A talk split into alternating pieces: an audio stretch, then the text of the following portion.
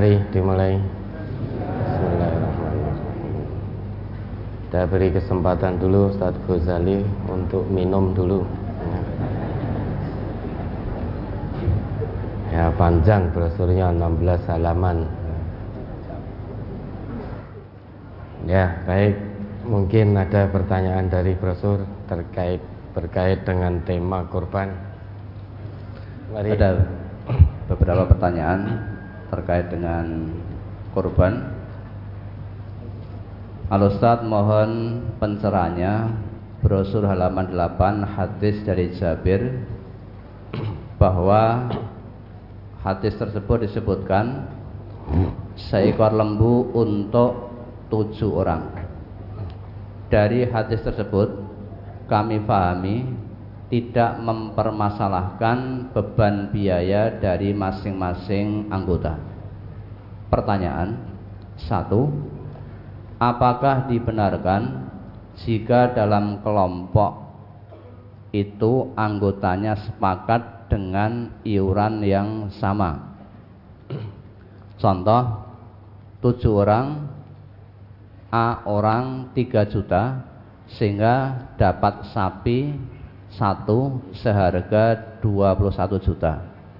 Dua, jika dalam poin satu tersebut ada tiga kelompok sehingga terkumpul 63 juta diberikan tiga sapi di antara sapi harganya tidak ada harga, harga tidak sama ada yang 20 juta ada yang 21 juta ada yang 22 juta apakah hal ini juga dibenarkan Ustaz? Ya boleh tidak masalah ya. yang jelas lembu itu sapi itu tidak boleh lebih dari tujuh orang jadi satu sapi itu iurannya itu tujuh orang, tidak harus sama. Ada yang paling banyak, ada yang sedikit, itu juga tidak masalah. Yang penting satu sapi untuk tujuh orang. Nah kalau tadi iurannya disepakati sama tiga jutanan kali tujuh berarti dua puluh satu ya, dibelikan sapi seharga 21 juta. Boleh mau iuran yang sama juga boleh. Yang tidak boleh itu kalau lebih dari 7 6 boleh enggak? boleh wong sendiri saja juga boleh kok. Nah kemudian ada tiga kelompok. Iurannya sama. Kemudian dibelikan sapi harganya berbeda-beda Demikian juga boleh, yang penting sapi yang mau dijadikan korban itu harus sesuai dengan kriteria yang ditetapkan oleh Nabi yaitu musinnah. Sudah poel. Berarti sapi usia dua masuk ke tiga. Itu boleh. Tidak menjadi permasalahan. Yang penting syaratnya harus terpenuhi. Hewan kurban itu. Oke, ada lagi? Mohon penjelasan brosur halaman 11 tentang daging kurban tidak boleh diberikan sebagai upah. Kami kerja bakti waktu kurban, tapi setelah selesai kerja bakti diberi daging kurban. Apakah ini termasuk sebagai upah Ustaz? Tidak. Dengan kerja bakti di situ yang memang daging korban itu untuk dibagikan. Ya, daging korban itu untuk dibagikan. Lah panjangan kerja bakti di situ. Kemudian dibagi diberi daging korban kecuali kalau bahasanya habis kerja bakti nyoki opahmu. Nah, itu beda. Tapi kalau hanya sebatas diberi, memang daging daging korban itu Yang pertama untuk memberi makan keluarga sepertiga. Nabi kan begitu. Yut'imu ahla baitihi at-tulus sepertiga. Kemudian wa yut'imu fuqara ajironihi at-tulus. Memberi makan orang fakir, miskin, tetangga kanan kirinya sepertiga. Kemudian untuk sedekah alat soal orang yang meminta bisulus sepertiga juga. Ya kalau panjenengan kerja bakti diberi ya diterima. Kecuali kalau memang bahasanya seperti tadi. Ini karena kamu sudah kerja bakti, ini upahmu. Nah, itu maka tidak diperkenankan. Tapi kalau hanya sebatas diberi ya diterima. Ya, ada lagi. Ketika saya membeli sapi di pasar, kondisinya baik-baik saja. Ketika dinaikkan ke dalam mobil, masih baik-baik saja. Ketika sampai di rumah, sapi tersebut diturunkan dari mobil. Ketika sapi diturunkan dari mobil, ada hal yang tidak saya inginkan. Kaki depan sapi tersebut terjepit pintu mobil hingga menyebabkan kaki sapi tersebut pincang bahkan sampai terluka. Pertanyaan, apakah sah berkorban dengan hewan yang saya sebutkan tadi sebagaimana yang disebutkan di dalam brosur halaman 10 Ustaz? Yaitu pincang yang nyata pincangnya no. Sedangkan Nabi kita bersabda Arbaun la tajuzu fid Ada empat macam yang tidak boleh dalam kurban. Nanti terkait dengan binatang kurban. Yang pertama yaitu hewan yang buta sebelah yang nyata butanya. Al-auraul bayyin awaruha. Kemudian yang kedua wal maridatul bayyin maraduha hewan yang sakit dan nyata sakitnya. Kemudian yang ketiga lah ini yang ditanyakan tadi. Wal arja'ul bayyin dzola'uha hewan yang pincang dan nyata pincangnya nah tadi kejepit pintu mau diturunkan begitu diturunkan terus pincang bahkan sampai terluka dan jelas nyata pincangnya. Nah, apakah sah untuk berkorban? Kalau menurut ketentuan Nabi, tentu tidak boleh hewan yang pincang nyata pincangnya dijadikan untuk korban. Lah kalau begitu rugi, makanya hati-hati. Ya. Beli di pasar sehat, naikkan mobil sehat, diturunkan pincang. Jadi nyata pincangnya. Lah untuk korban gimana? Kalau menurut ketentuan Nabi ya tidak sah. Lah kalau begitu rugi. Oleh karenanya hati-hati. Maka sembuhkan dulu pincangnya, baru nanti disembelih lah ini sembuhnya lama ya nanti disembelih tahun depan. Kalau sudah sembuh pincangnya. Ya, ada lagi. Pada brosur halaman 12.7 Orang yang akan berkorban dilarang memotong rambut dan kukunya. An Ummi Salamata anna Nabiyya sallallahu alaihi wasallam qala Iza ra'aitum hilala dzil hijjati wa arada ahadukum an yudhhiya falyumsik an sya'rihi wa azfarihi rawahu muslim dari Ummu Salamah bahwasanya Nabi sallallahu alaihi wasallam bersabda apabila kalian sudah melihat hilal bulan Dzulhijjah dan seseorang di antara kalian ingin berkorban maka hendaklah ia menahan rambut dan kukunya. Pada hadis tersebut hukumnya wajib apa sunnah artinya tidak boleh sama sekali apa bagaimana Ustaz? Mohon penjelasan. Itu hukumnya sunnah, bukan wajib. Kalau wajib, nanti masuk bulan Zulhijjah, panjenengan mau korban, kemudian potong kuku, maka jadi tidak sah korbannya. Kalau itu hukumnya wajib, maka itu hukumnya sunnah. Padahal lupa sebelum masuk bulan Zulhijjah lupa belum potong kuku. Nah, begitu masuk tanggal 1 kukunya ireng-ireng itu. Tapi mau korban. Mau korban ketika mau dipotong kalau itu hukumnya wajib korbannya tidak sah maka Nanti bolehnya motong sesudah hewan disembelih piye iki bingung akhirnya.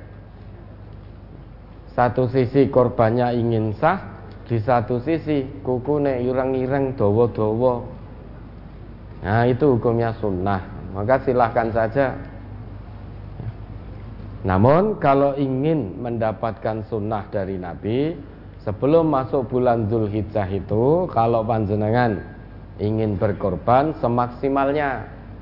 Potong rambutnya yang sudah panjang banyak tumone itu dipotong dulu. Kukunya dibersihkan.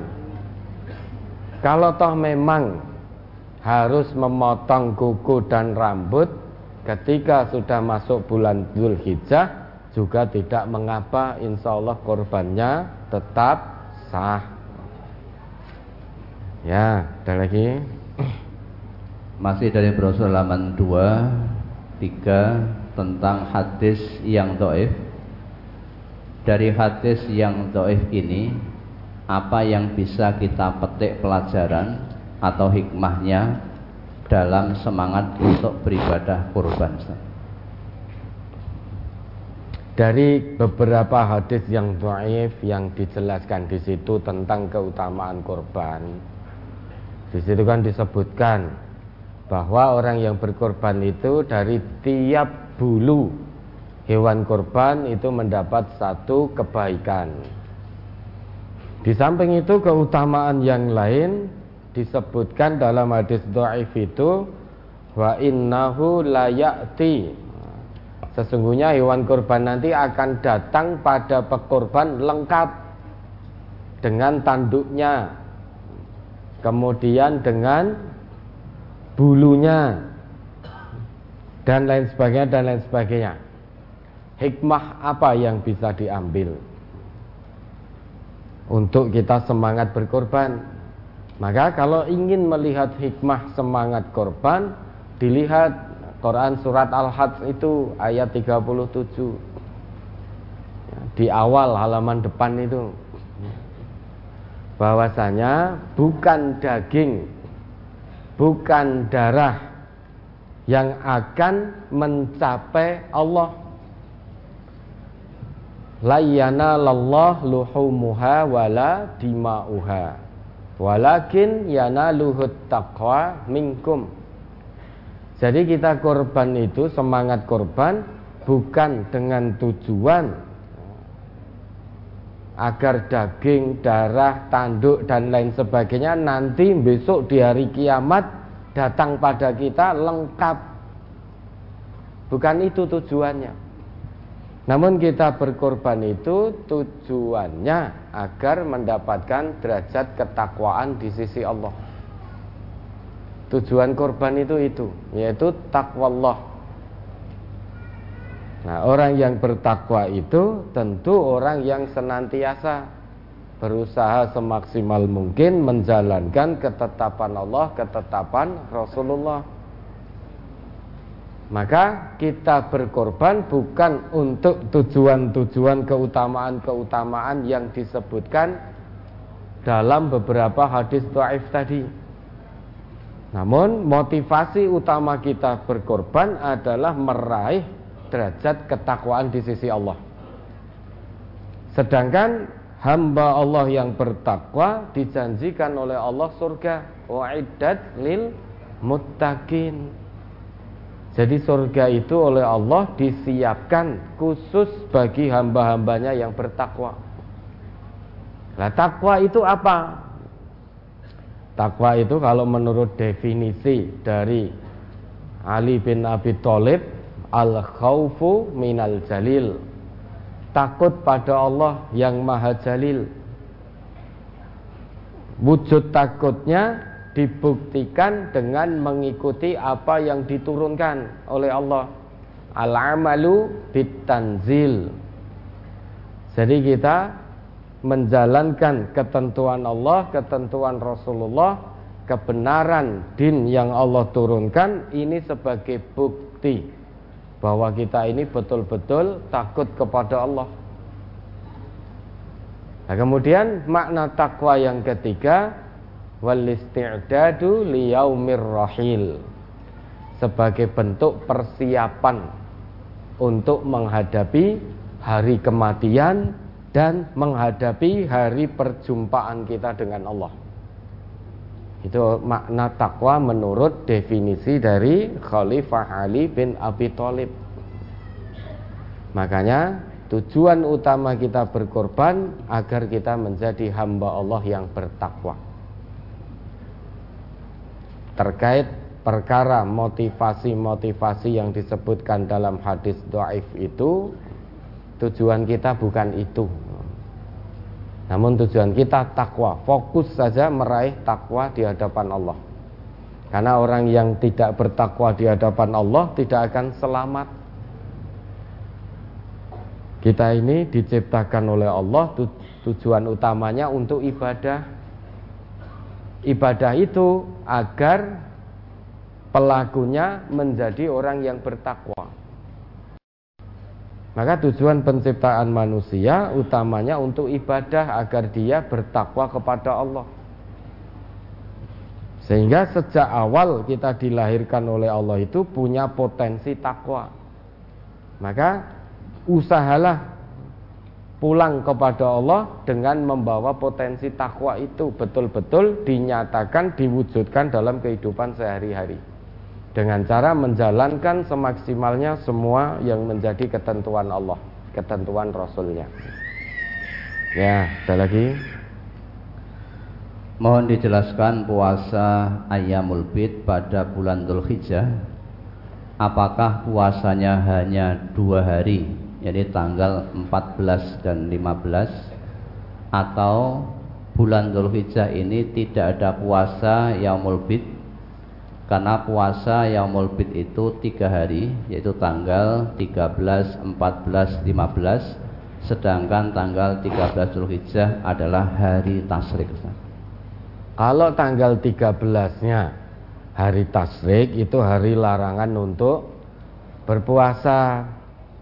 Maka tanggal 13 nya tidak puasa. Karena dilarang kita berpuasa Meskipun ayamul bid itu memang tanggal 13, 14, 15 Namun jika tanggal 13-nya hari tasyrik Maka jelas kalau puasa malah kita berdosa tanggal 13-nya Tanggal 13 kita tidak berpuasa lah nanti tanggal 14, 15-nya kita puasa Kenapa? Kok hanya dua hari? Andai kata 13-nya tidak hari tasyrik tentu kita juga akan berpuasa yang biasa melakukan puasa ayamul bid namun karena tanggal 13-nya hari tasyrik dilarang berpuasa maka puasanya hanya di 14 dan 15 ya ada lagi? Bagaimana dengan status nama dalam berkorban Misal satu ekor kambing dalam satu keluarga ada ayah, ibu dan anak. Apa harus bergantian tiap korban atas nama satu orang sesuai syariat? Ketentuannya bagaimana? Apa cukup satu kambing untuk satu keluarga? Ini mohon tausiahnya. Cukup satu kambing untuk keluarga. Dulu Nabi pun juga begitu. Korban di zaman Nabi itu dilakukan karena rajulu yudhahi bisyati anhu wa an ahli baitihi. bahwa seseorang di zaman Nabi dulu berkorban dengan satu syat, satu kambing besar. Ya, untuk siapa? Untuk dirinya dan ahlu baitnya. Untuk diri dan keluarganya. Fayakuluna wa yut'imuna. Kemudian mereka memakan daging korban itu dan memberi makan pada orang yang lain. Nah, maka cukup, tidak usah bingung-bingung. Mau korban satu keluarga cukup. Kalau hanya mencukupkan satu kambing untuk dirinya dan keluarganya, satu keluarga itu sudah mencukupi. Sehingga tidak usah bingung tahun depan namanya siapa, tahun depan lagi namanya siapa. Pokoknya setiap tahun sudah satu keluarga itu keluarkan. Tunaikan korbannya. Jadi untuk satu keluarga perkara pahalanya nanti kepada siapa Allah yang maha mengetahui. Nah, yang jelas satu keluarga kalau memang mampu maka satu hewan kurban sedikitnya. Kalau mau lebih silahkan itu lebih baik. Tapi kalau hanya satu itu sudah cukup. Sehingga tidak perlu dipusingkan tahun ini atas nama bapaknya, tahun depan ibunya, tahun berikutnya anaknya giliran belum sampai tahunnya sudah meninggal. Ya? Akhirnya iren-irenan itu nanti. Ya pokoknya tunaikan korban satu hewan untuk satu keluarga. Itu dulu yang terjadi pada zaman Rasulullah Seorang laki-laki berkorban untuk diri dan keluarganya. Ada lagi? Bolehkah jumlah korban sapi tiga Kemudian setelah disembelih Dagingnya dijadikan satu dulu Kemudian ditimbang Setelah itu dibagi sepertiga untuk sohibul korban Sejumlah 21 Padahal harga sapi yang dua sama, yang satu beda. Senengane aneh-aneh Wah ya kok sukanya mempersulit gitu Yang buat masalah jenengan Jadi sapi tiga Harganya berbeda Kemudian ditimbang kemudian sepertiganya diambil dibagi roto begitu dibagi roto sejumlah 21 orang tadi. Kan begitu tahu pertanyaannya tadi? Ya. sapinya harganya beda. Lah kenapa toh kok tidak satu sapi saja ditimbang? Bertujuh ya tahu satu sapi ditimbang ambil sepertiga dibagi tujuh orang tadi. Nanti sapi yang lain timbang lagi bagi tujuh orang. Sapi yang lain bagi lagi timbang ambil sepertiga bagi tujuh orang. Sudah situ aja. Kalau dikumpulkan semuanya ternyata beda-beda harganya. Nanti ada yang dapatnya ternyata lebih dari sepertiga. Nah, maka yang sudah menjadi ketentuan sudah satu timbang sudah satu timbang sudah ambil sepertiga ambil sepertiga itu lebih selamat. Jelas kebolehannya sudah jelas Oke, ada lagi? Halaman 12 tentang larangan menjual daging udhiyah. An kota datang Nu'mani anna nabiyya sallallahu alaihi wasallam qala la tabi'u luhumal hadi wal adhahi fakulu wa tasaddaqu wastamti'u bi juludiha wa la tabi'uha wa in ut'imtum min lahmiha fakulu in syi'tum. Rawahu Ahmad. Dari Qatadah bin Nu'man bahwasanya Nabi sallallahu alaihi wasallam bersabda Janganlah kalian menjual daging-daging haji atau denda haji dan daging udhiyah atau kurban makanlah dan sedekahkanlah dan manfaatkanlah kulitnya dan janganlah kalian menjualnya. Dan apabila kalian diberi dagingnya maka makanlah jika kalian mau. Di masjid kami panitia menghadiahkan kulit pada beberapa orang tetapi orang tersebut menjualnya apakah panitia tersebut terkena larangan tentang menjual kulit atau apakah hanya diberikan penerima atau penerima yang menjual yang menjual kulit tersebut. Kemudian bagaimana kedudukan larangan menjual kulit pada hadis tersebut sebagai larangan mutlak atau jatuhnya makruh. Lah tadi panitanya membagikan kok tidak menjual Nyata pertanyaan tadi loh. Panitia di Masjid Panjenengan membagikan kulit kepada sejumlah orang. Berarti panitia itu membagikan, bukan menjual. Panitia ini kan mendapat amanah dari sohibul kurban, dari para pekorban. Sedangkan ada larangan tidak boleh menjual kulit. Nah panitia tadi membagikan berarti panitia itu sudah muktaman Sudah bisa dipercaya Menjalankan amanah dari sohibul kurban Buktinya panitia tidak menjual tapi memberikan Membagikan kulit kepada sejumlah orang Kemudian oleh orang yang menerima kulit tadi, kulitnya dijual. Nah, perkara orang tadi menjual kulit yang diterima dari panitia, itu sudah tidak ada sangkut pautnya dengan panitia, karena panitia sudah menjalankan amanah dengan baik. Sudah memberikan, sudah membagikan. Kemudian orang tadi menjual kulit itu maka sudah nggak ada sangkut pautnya dengan pekorban, nggak ada sangkut pautnya dengan panitia.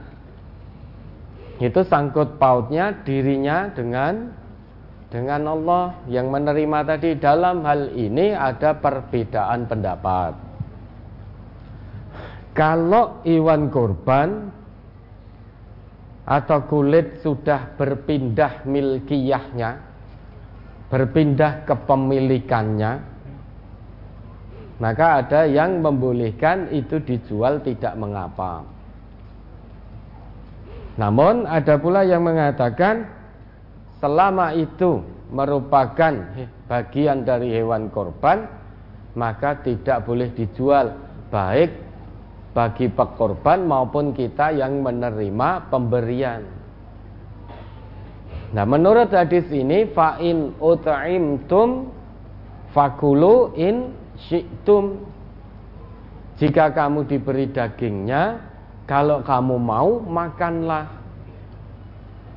Kalau tidak mau berikan. Watasoddaku Kan begitu. Fakulu watasoddaku Wastamti'u bijulutiha wala tabi'uha Fa'in ut'imtum fakulu in syi'tum. Fa'in ut'imtum min lahmiha fakulu in syi'tum. Jika kamu diberi dagingnya atau diberi bagian dari hewan kurban apakah daging atau kulitnya maka fakulu in syi'tum. Kalau mau makanlah. Kalau tidak doyan jangan dijual. Tapi watasoddaku berikan pada yang lain. Nah, sekarang tidak doyan, tidak mau karena daging kambing wis dol kan itu. Dalam hal ini ada yang membolehkan karena sudah berpindah kepemilikan.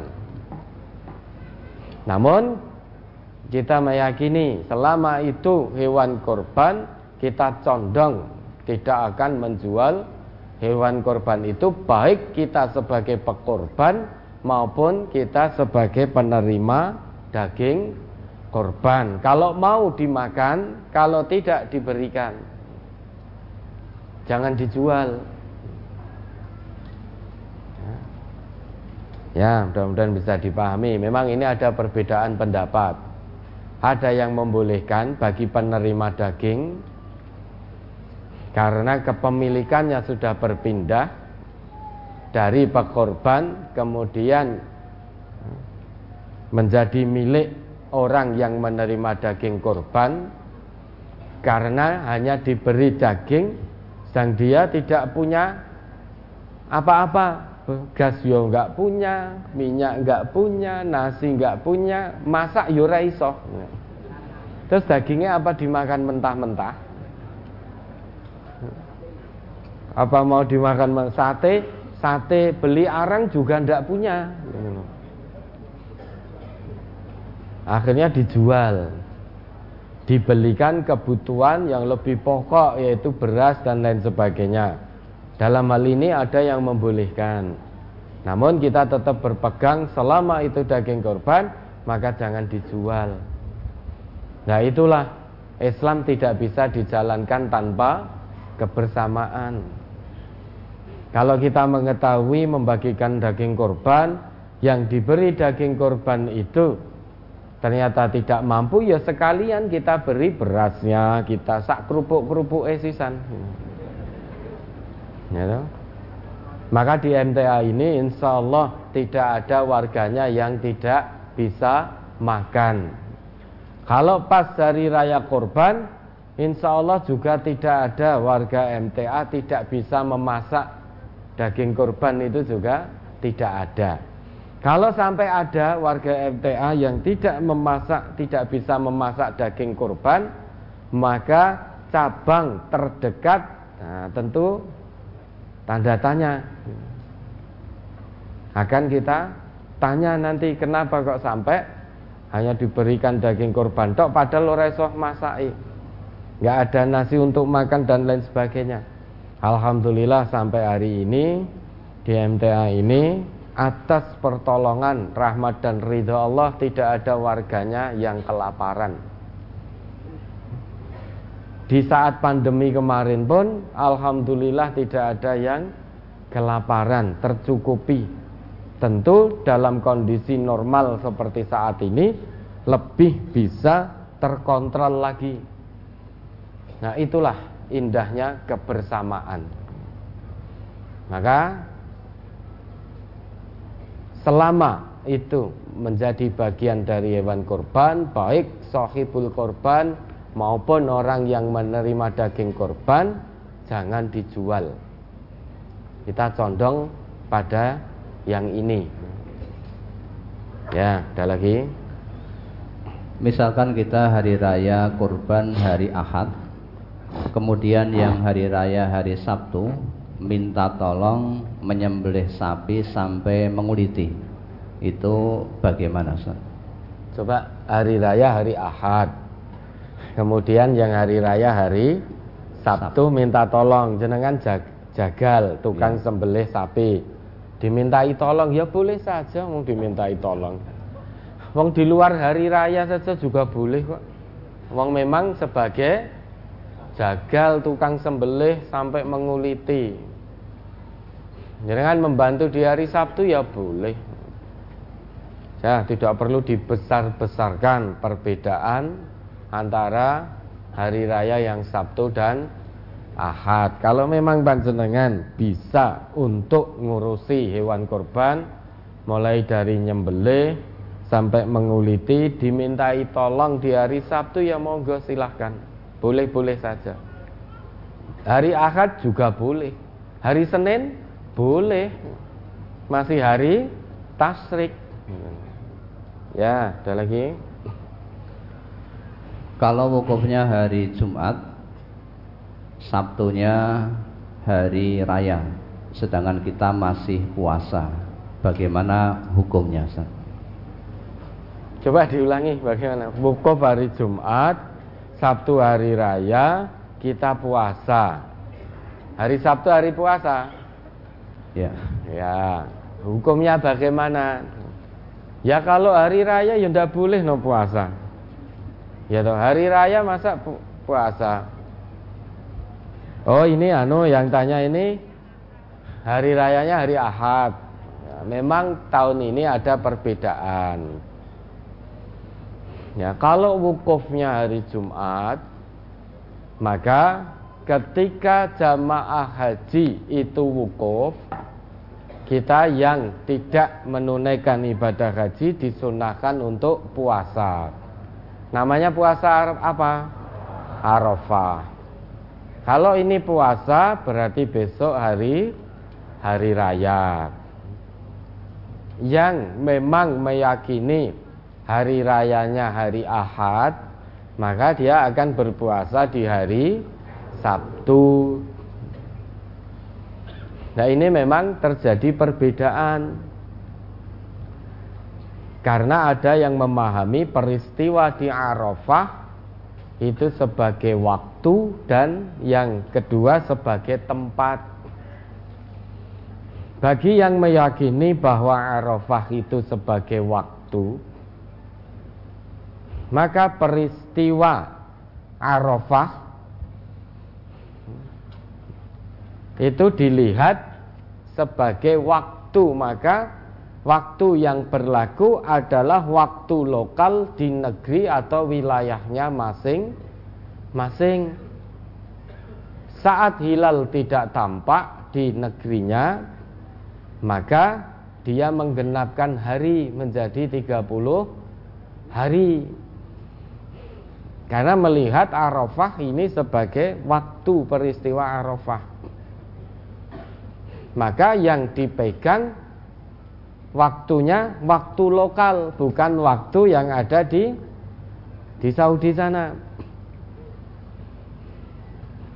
Lah, karena yang dilihat adalah waktu lokal, karena Arafah dipandang sebagai waktu, maka sangat memungkinkan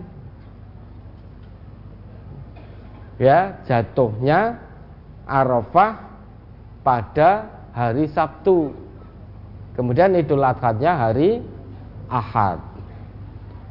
Bagi yang memandang peristiwa Arafah itu sebagai tempat, sedangkan Arafah itu tempatnya di mana? Ya, tempatnya di sana di saat orang-orang atau jamaah haji melakukan wukuf. Jadi ada kaitannya. Karena Arafah peristiwa Arafah ini dipandang sebagai tempat nah wukuf di Arafah itu hanya terjadi di sana.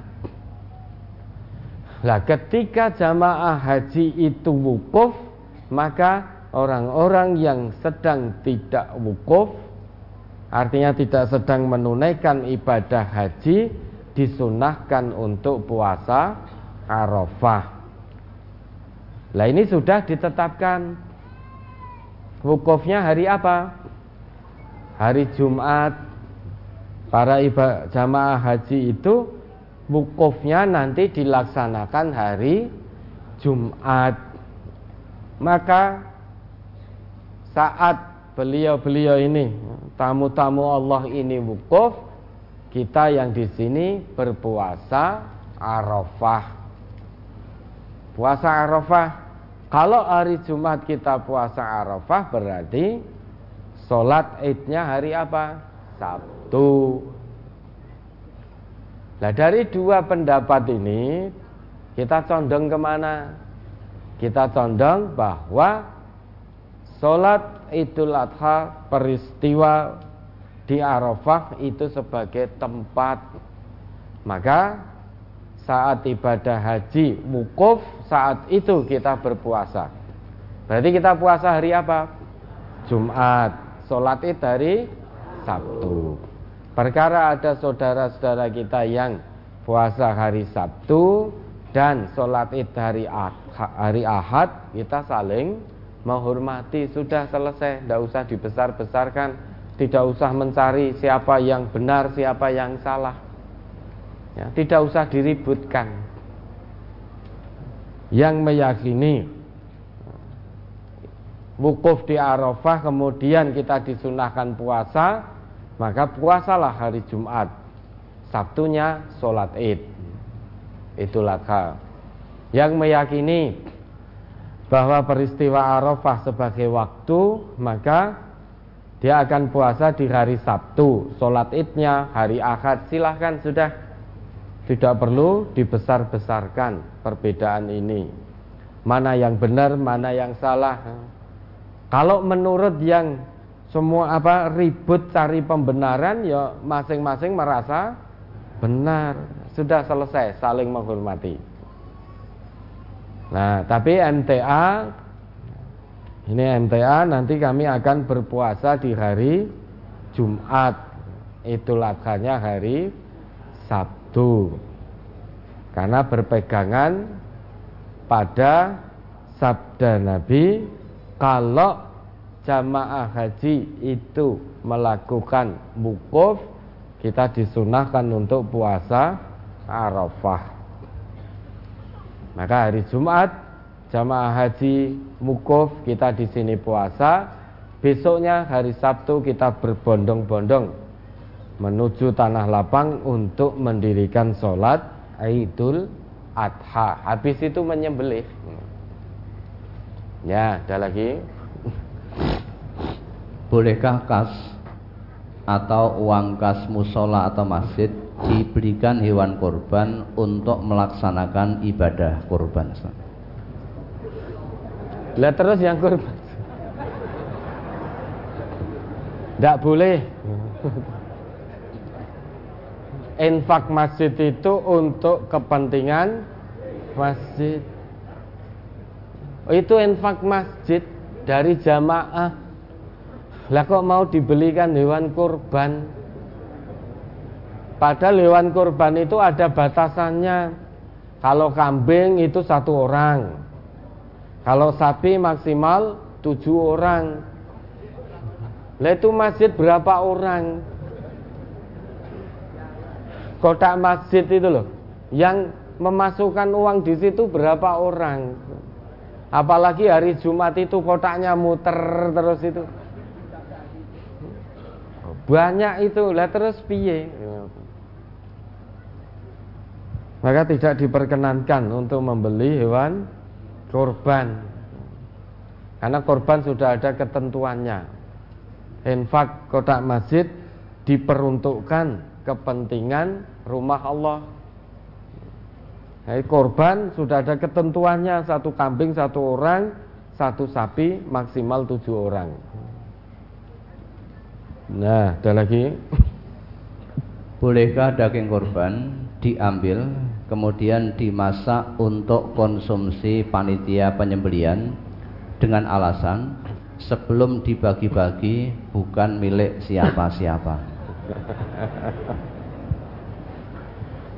Makanya ya kalau panitia itu kita yang akan korban di MTA ini kan mesti ada tambahan biaya. Jadi tidak hanya titip hewan kurbannya dikenakan tambahan biaya. Kalau kambing berapa? 80 Ya kira-kira 80 ribu Untuk biaya opah yang menyembelih dan kepentingan kepanitiaan. Kalau sapi? Sama. Sama, kalau unta? Enggak ada. Maka yang berkorban dengan memberi tambahan biaya untuk kepentingan kepanitiaan termasuk untuk membayar upah jagalnya. Termasuk untuk membeli kambing selain hewan korban tadi untuk dimasak dimakan bersama-sama dengan panitia. Kecuali kalau tadi kemudian dimasak panitia ini kan akan mendapat bagian juga nah, diambilkan dari bagian panitia dadek ke sisi dimasak pangan bareng wes itu sudah selesai. Kok bukan milik siapa-siapa gimana? Itu harus dibagikan disembelih yang menjadi hak sohibul korban berapa? Hanya sepertiga. Kok bukan milik siapa-siapa. Selebihnya itu harus dibagikan. Lah masing-masing panitia tadi akan mendapat bagian. Maka diambilkan dari itu dimasak tidak masalah. Untuk dimakan bareng-bareng. Misalnya dapatnya sekian itu ukuran sekian ya jika ke sidik-sidik gitu sudah. Nanti dimasak bareng dimakan bareng-bareng. Kalau tadi yang ditanyakan karena bukan milik siapa-siapa. Lawang itu sohibul korban itu yang menjadi hak sohibul korban hanya sepertiga. Apa tidak boleh memasak? Boleh. Monggo silahkan tetapi ya, tetapi ingat kalau bisa usahakan. Usahakan tidak mengambil dari hewan korban. Kalau memang harus mengambil dari hewan korban itu berarti itu menjadi bagian dari panitia tadi. Dimakan bersama-sama di situ. Nah, itu boleh. Ya, lebih baik lagi panitia beli kambing sudah dimasak untuk konsumsi. Kan kalau untuk konsumsi tidak harus musinah. Tidak harus powel, tidak harus ini, sing penting enek ambune. Mau beli cempe ya boleh. Dimasak bareng. Ya, ada lagi. Untuk pembagian daging korban sepertiga untuk pekorban, sepertiga untuk hadiah, sepertiga untuk fakir miskin. Di tahun kemarin karena jumlah permintaan banyak untuk hadiah sehingga fakir miskin hanya sepertujuh dari jumlah besek.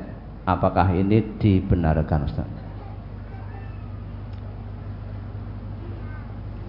Sepertiga untuk sahibul korban, sepertiga untuk fakir miskin, sepertiga untuk hadiah. Tahun kemarin ya, karena permintaan hadiah lebih banyak sehingga untuk fakir miskin hanya sepertujuh. Apakah dibenarkan? Ya alhamdulillah berarti fakir miskinnya berkurang. Ya toh, hanya seper Tujuh berarti sudah banyak yang mampu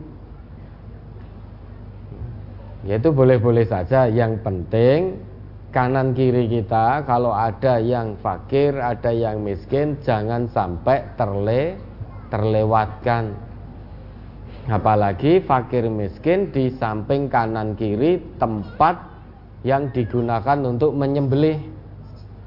Kalau sampai tidak kebagian? Maka kebangetan ini. Mong oman ambune tok. Tidak dapat bagian. Maka jangan sampai tempat-tempat penyembelian yang ada di MTA tetangga kanan kirinya apalagi yang fakir miskin kok sampai kelewatan nauzubillah jangan sampai ya maka Nanti tahun ini lihat dulu fakir miskin kanan kirinya. Jangan-jangan ada yang terlewat. Maka ambilkan dulu, diberikan dulu. Dan alhamdulillah insya Allah tetangga kanan kiri kita tamanya yang digunakan untuk tempat menyembelih itu tidak ada yang terlewat baik itu fakir, miskin maupun yang mampu Ya, insya Allah boleh. Alhamdulillah berarti fakir miskinnya berkurang di daerah kita masing-masing. Berarti fakir miskinnya sudah berkurang. Toh di setiap cabang yang di situ ada majelis tafsir Al-Quran, insya Allah di sekitar cabang majelis tafsir Al-Quran semuanya mendapatkan bagian. Ya, ada lagi. Bagaimana jika puasanya hari Jumat tapi sholatnya ikut ahad? Apa dibenarkan menurut tuntunan? Saya tidak tahu itu. Ya, saya tidak tahu kalau mentanya saya pribadi, kalau saya puasa Jumat, saya sholat dari Sabtu. Ya. Kalau panjenengan puasa hari Jumat mau sholat hari Ahad, itu urusan jenengan dengan Allah. Saya tidak tahu bagaimananya. Yang jelas, kalau saya ditanya ya, puasa hari saya puasa hari Jumat, saya sholat hari Sabtu. Hari Ahad nanti ngaji di sini. Ya, ada lagi. Jika seseorang ingin berkorban, akan tetapi tidak punya uang untuk membayar iuran korban, berhubung ingin sekali ikut korban, maka ia pinjam uang di bank syariah sebagai pem, atau pembiayaan syariah. Kaitannya dengan hal tersebut, bagaimana hukumnya menurut tuntunan agama Ustadz? Mohon penjelasan.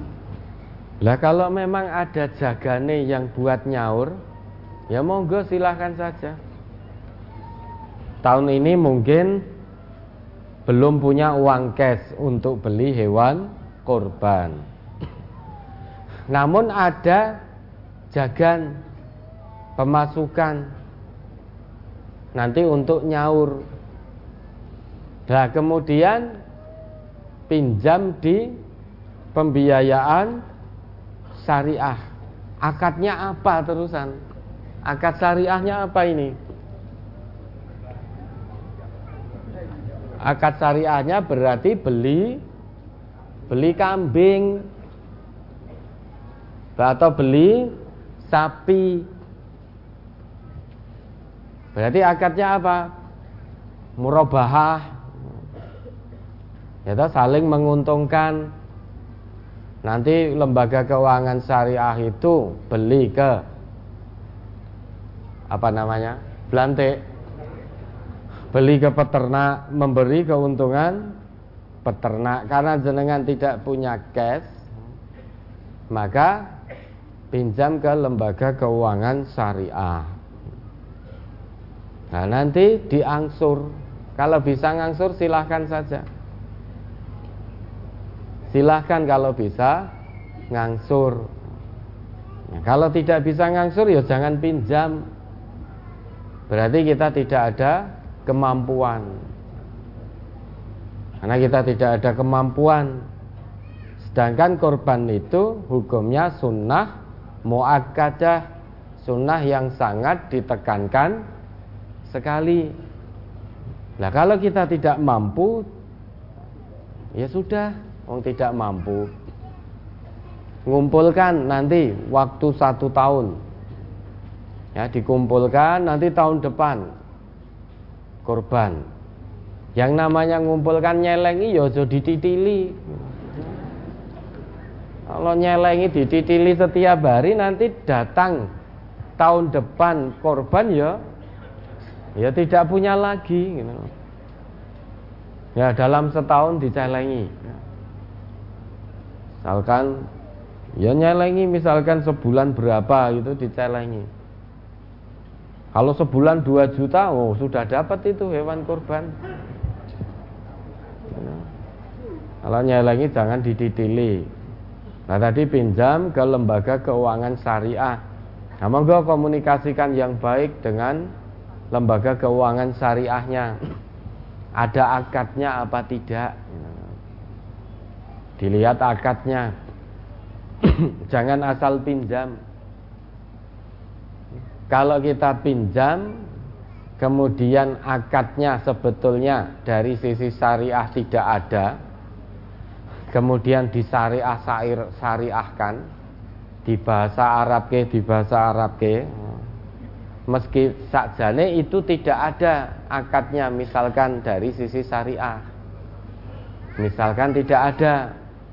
Kemudian diganti dengan kata-kata yang berbau bahasa Arab kemudian apakah otomatis menjadi syariah? Maka kalau pinjam jangan asal pinjam Tanyakan, komunikasikan akad syariahnya apa. panjenengan beli mobil. Pinjam ke lembaga keuangan syariah. Maka akad syariahnya apa? Murabahah jual beli saling menguntungkan. Tidak bisa ijaroh mudorobah itu nggak bisa. Kalau panjenengan mau berusaha berbisnis berarti minjam modal maka itu mudorobah nisbah bagi hasil di situ kalau pinjam untuk modal usaha itu bukan murabah bukan murabahah namun mudorobah bagi hasil nisbah. Kalau jenengan beli mobil bukan mudorobah tapi murabahah. Bukan hanya asal pinjam. Kalau asal pinjam tidak pas dengan akad syariahnya, tidak sesuai dengan prinsip syariahnya, potensi riba di situ. Potensi ada riba. Riba itu baik kecil maupun besar ya tetap riba. Baik kecil maupun besar tetap yamhaqullahu riba. Tetap akan dimusnahkan oleh Allah, tetap dilaknat baik riba itu kecil atau besar. Nah, maka ditanyakan pada lembaga keuangan syariah yang dimaksud terkait dengan akadnya. Nanti akan dijelaskan akad-akad syariahnya. Ya, ada lagi.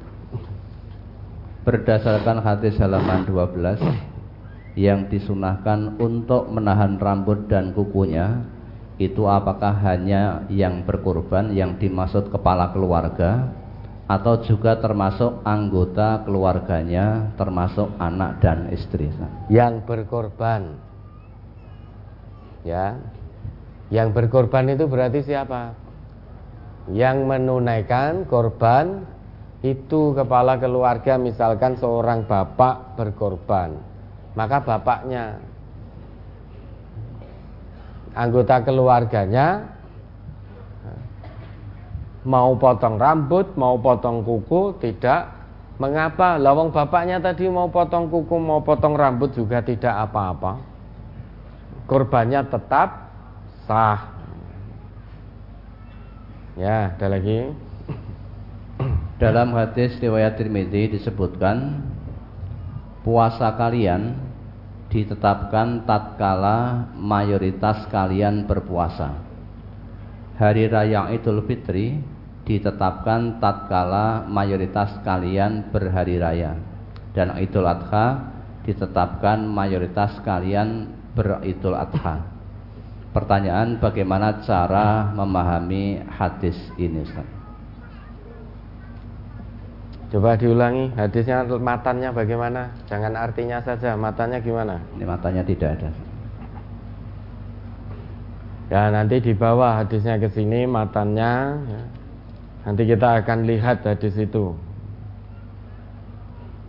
Mayoritas yang dimaksud itu seperti apa? Apakah mayoritas umumnya orang? Ya, tentu tidak Kalau Idul Fitri itu Ru'yatul Hilal Kata Nabi kita Kalau kamu melihat hilal Fasumu maka puasalah Wa idza ra'aitumuhu fa'aftiru. Dan jika kamu melihat hilal itu kembali, maka berbukalah artinya berhari rayalah. Itu ketentuan dari Nabi. Kemudian terkait dengan Idul Adha, ada yang ru'yatul hilal tadi dimaknai hilal lokal. Hilal lokal itu berarti di wilayahnya masing-masing. Kalau di sini di Indonesia belum terlihat, maka digenapkan. Maka yang terjadi puasanya hari Sabtu, Idul Adhanya hari Ahad karena melihat hilal lokal dimaknai ru'yatul hilalnya lokal bukan global. Namun ada yang memaknai memahami Idul Adha ini kaitannya dengan Idul Adha ini dengan ru'yatul hilal secara global. Bukan lokal. Secara global dalam arti ada kaitannya dengan peristiwa wukuf yang dilakukan oleh jamaah haji. Kalau jamaah haji wukuf, kita disunahkan untuk puasa Arafah. Kalau hari ini puasa Arafah, maka besok berhari raya. Bisa dipahami ya? Ya, ada lagi. Pada brosur halaman 14 di situ ada kata-kata orang-orangnya sikot. Ini maksudnya bagaimana? Terpercaya. Sikoh itu terpercaya. Bisa dipertanggungjawabkan sehingga berita-berita, informasi-informasi yang disampaikan oleh orang-orang ini, oleh beliau-beliau ini bisa dipercaya. Informasinya bisa dipercaya, bisa dipertanggungjawabkan, tidak ngarang-ngarang. Beda dengan kita. Informasi dari kita agar lawan bicara percaya, informasi yang kita sampaikan kadang ditambahi, kadang dikurangi. Contoh kecil, saat kita mau bercerita tentang peristiwa kecelakaan lalu lintas. Padahal tidak melihat sendiri, hanya membaca berita. Kemudian menyampaikan pada temannya. Dek mau neng Bangjo kono kae. Wah, enek tabrakan tenan. Sirai keplindes truk. Kepalanya terlindas pecah gek wah otake metu kabeh biar lawan bicaranya percaya biar tertarik padahal penyampai informasi tadi tidak melihat sendiri dia hanya membaca berita dari internet tetapi kalau hanya sebatas eh, disampaikan aku mau moco ning kono enek tabrakan ngene ngene ngene itu lawan bicaranya mungkin tidak begitu tertarik Kemudian ditambahi dengan bumbu-bumbu pemanis. Kadang dikurangi informasinya. Kadang ditambahi biar lawan bicaranya itu tertawa karena lucu. Kalau disampaikan apa adanya orang lucu. Tidak lucu maka yang menjadi lawan bicara tidak tertawa. Jadi penyampai berita kaya ya ya oh itu loh kaya weruh tenan seperti melihat dengan mata kepala sendiri padahal tidak nah isi informasinya berarti tidak bisa dipertanggungjawabkan. Penyampainya tidak sikoh. Tidak bisa dipertanggungjawabkan tidak bisa dipercaya. Lah kalau rijalul hadis yang memang betul-betul sikoh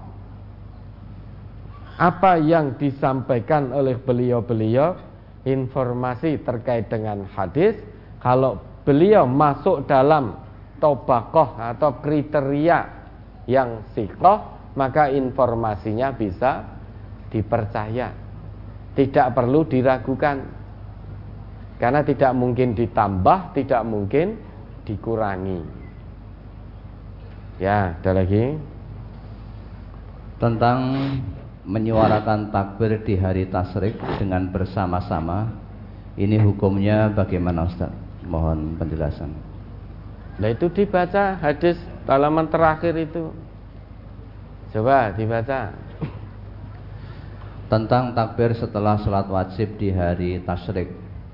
An Jabir bin Abdullah qal kana Rasulullah sallallahu alaihi wasallam yukabbiru fi salatil fajri yauma arafata ila salatil asri min akhiri ayyamit tasyriki khina yusallimu minal maktubat rawahu Daruqutni dari Jabir bin Abdullah ia berkata dahulu Rasulullah sallallahu alaihi wasallam bertakbir pada sholat subuh hari Arafah yakni tanggal 9 Dzulhijjah sampai pada sholat asar akhir hari tasrik setelah salam dari sholat-sholat wajib.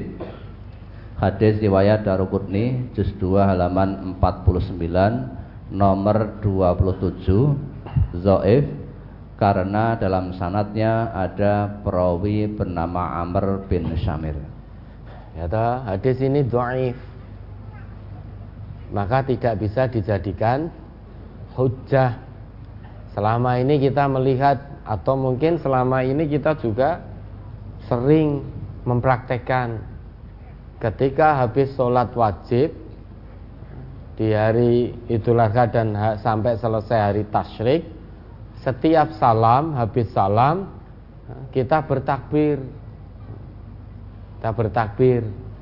Sampai akhir hari tasyrik yaitu sampai sholat asar di akhir hari tasyrik. Ternyata hadis yang dijadikan landasan itu doif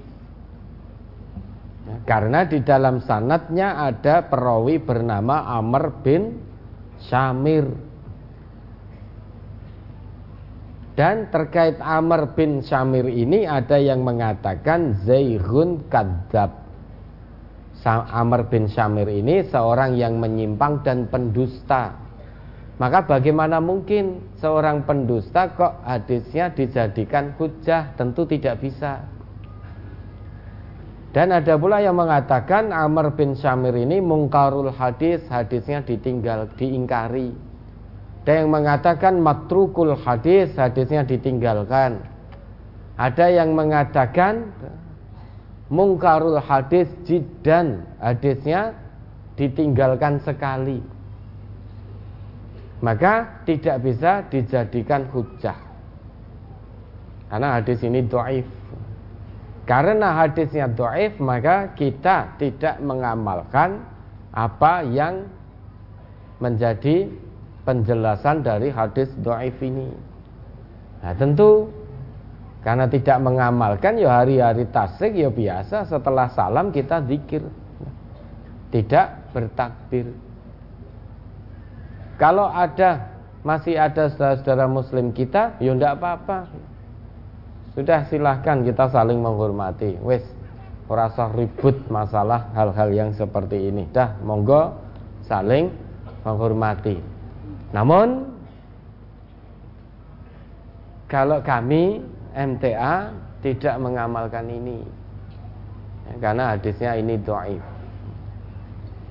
maka tentu keluarga kami pun akan kami beri tahu terkait kedoaifan hadis ini maka keluarga kami pun juga di, belum belum mengamalkan kecuali kalau nanti sudah ditemukan hadis yang betul-betul kuat yang bisa dijadikan landasan hukum.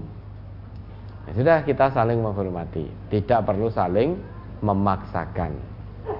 Kalau ditanya hukumnya bagaimana bertakbir di hari-hari tasrik sesudah sholat-sholat wajib, nah, maka kalau landasannya hadis ini, ketahuilah hadis ini do'if. Tidak bisa dijadikan landasan hukum tidak bisa dijadikan hujah karena Amir bin Syamir itu zairun kadzab mungkarul hadis matrukul hadis mungkarul hadis jidan ya ada lagi? Dalam menyembelih kurban selain dipotong di leher apakah sah biar cepat mati binatang kurban disayat di nadi yang terletak pada kakinya Sudah aturan Nabi bagaimana gitu loh. Ikuti saja aturan Nabi. Biar cepat mati Fal yurih hatahu Biar mudah kematian binatang sembelian Maka wal yuhidda ahadukum syafrotahu maka tajamkan pisau yang akan digunakan untuk menyembelih. Aturan Nabi bagaimana? Sembelih di naharnya ya sudah sembelih di naharnya. Kalau panjenengan mau menyembelih pisaunya ketul itu menyiksa jenengan. Menyiksa binatang. Sedangkan sintani ada seorang sahabat yang mengatakan sintani hafidtuhuma min Rasulillahi sallallahu alaihi wasallam. Ada dua hal yang aku hafal betul dari Nabi sallallahu alaihi wasallam. Yang pertama apa? Innallaha katabal ihsana ala kulli syai'in. Sesungguhnya Allah menetapkan, Allah mewajibkan untuk berbuat baik kepada semua hal. Termasuk saat kita mau menyembelih.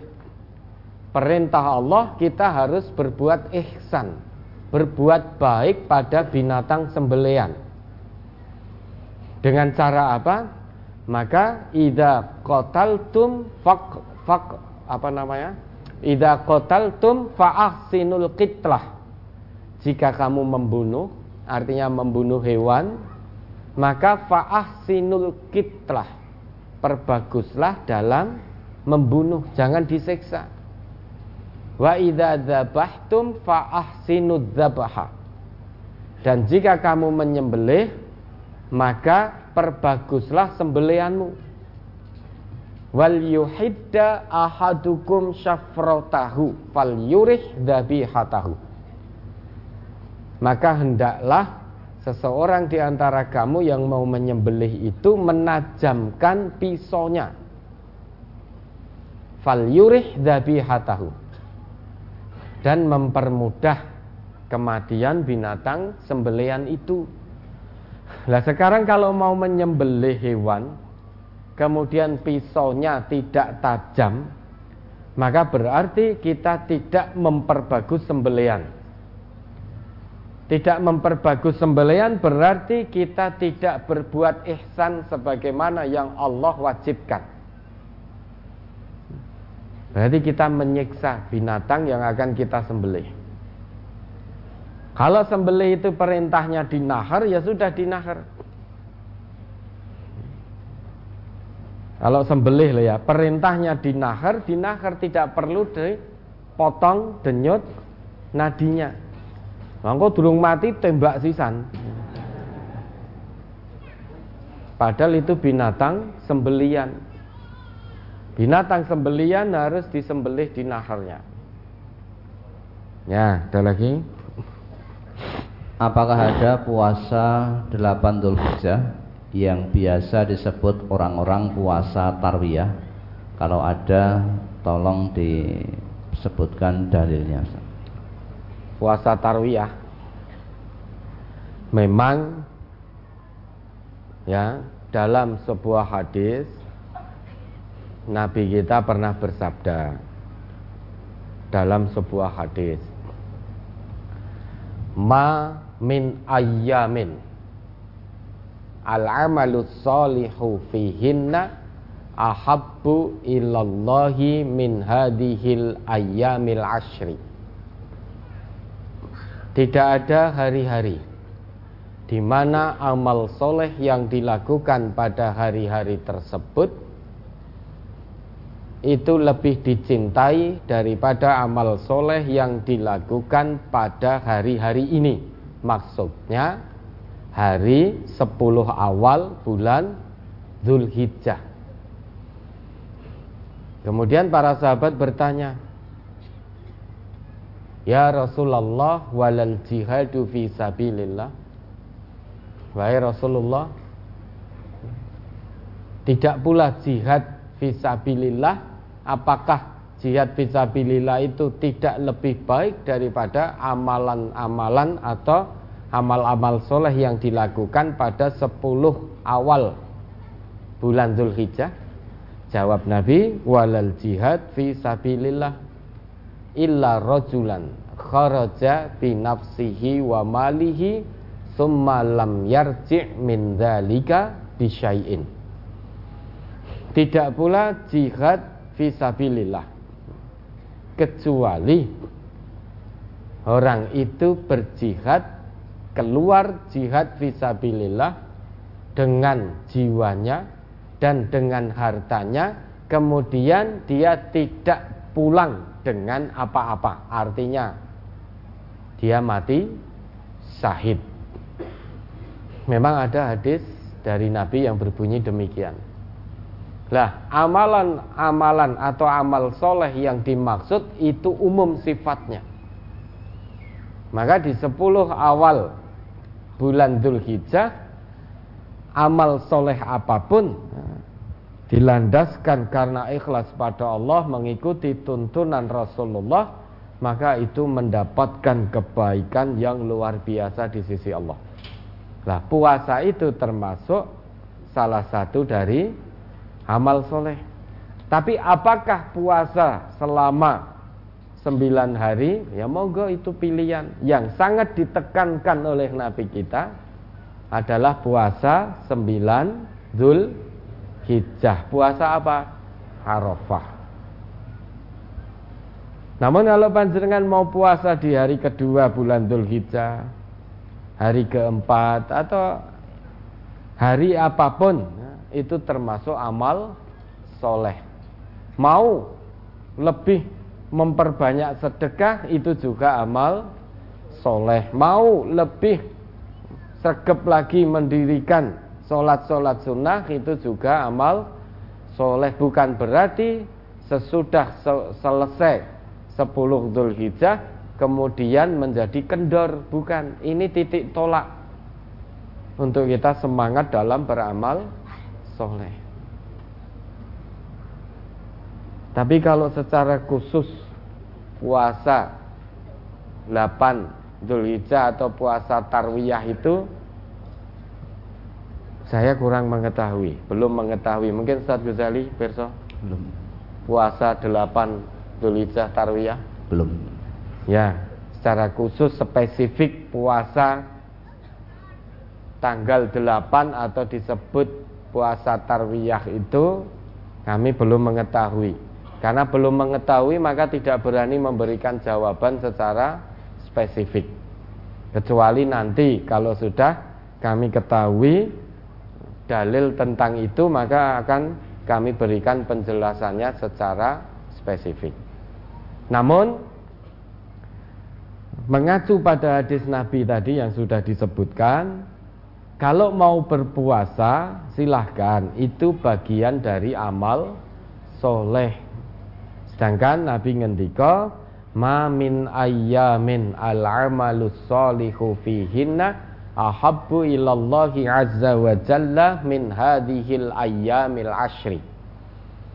Qalu ya Rasulullah walal jihadu fi sabilillah Faqala Rasulullah sallallahu alaihi wasallam walal jihadu fi sabilillah illa rajulan kharaja bi nafsihi wa malihi summa lam yarji' min dzalika bisyai'in.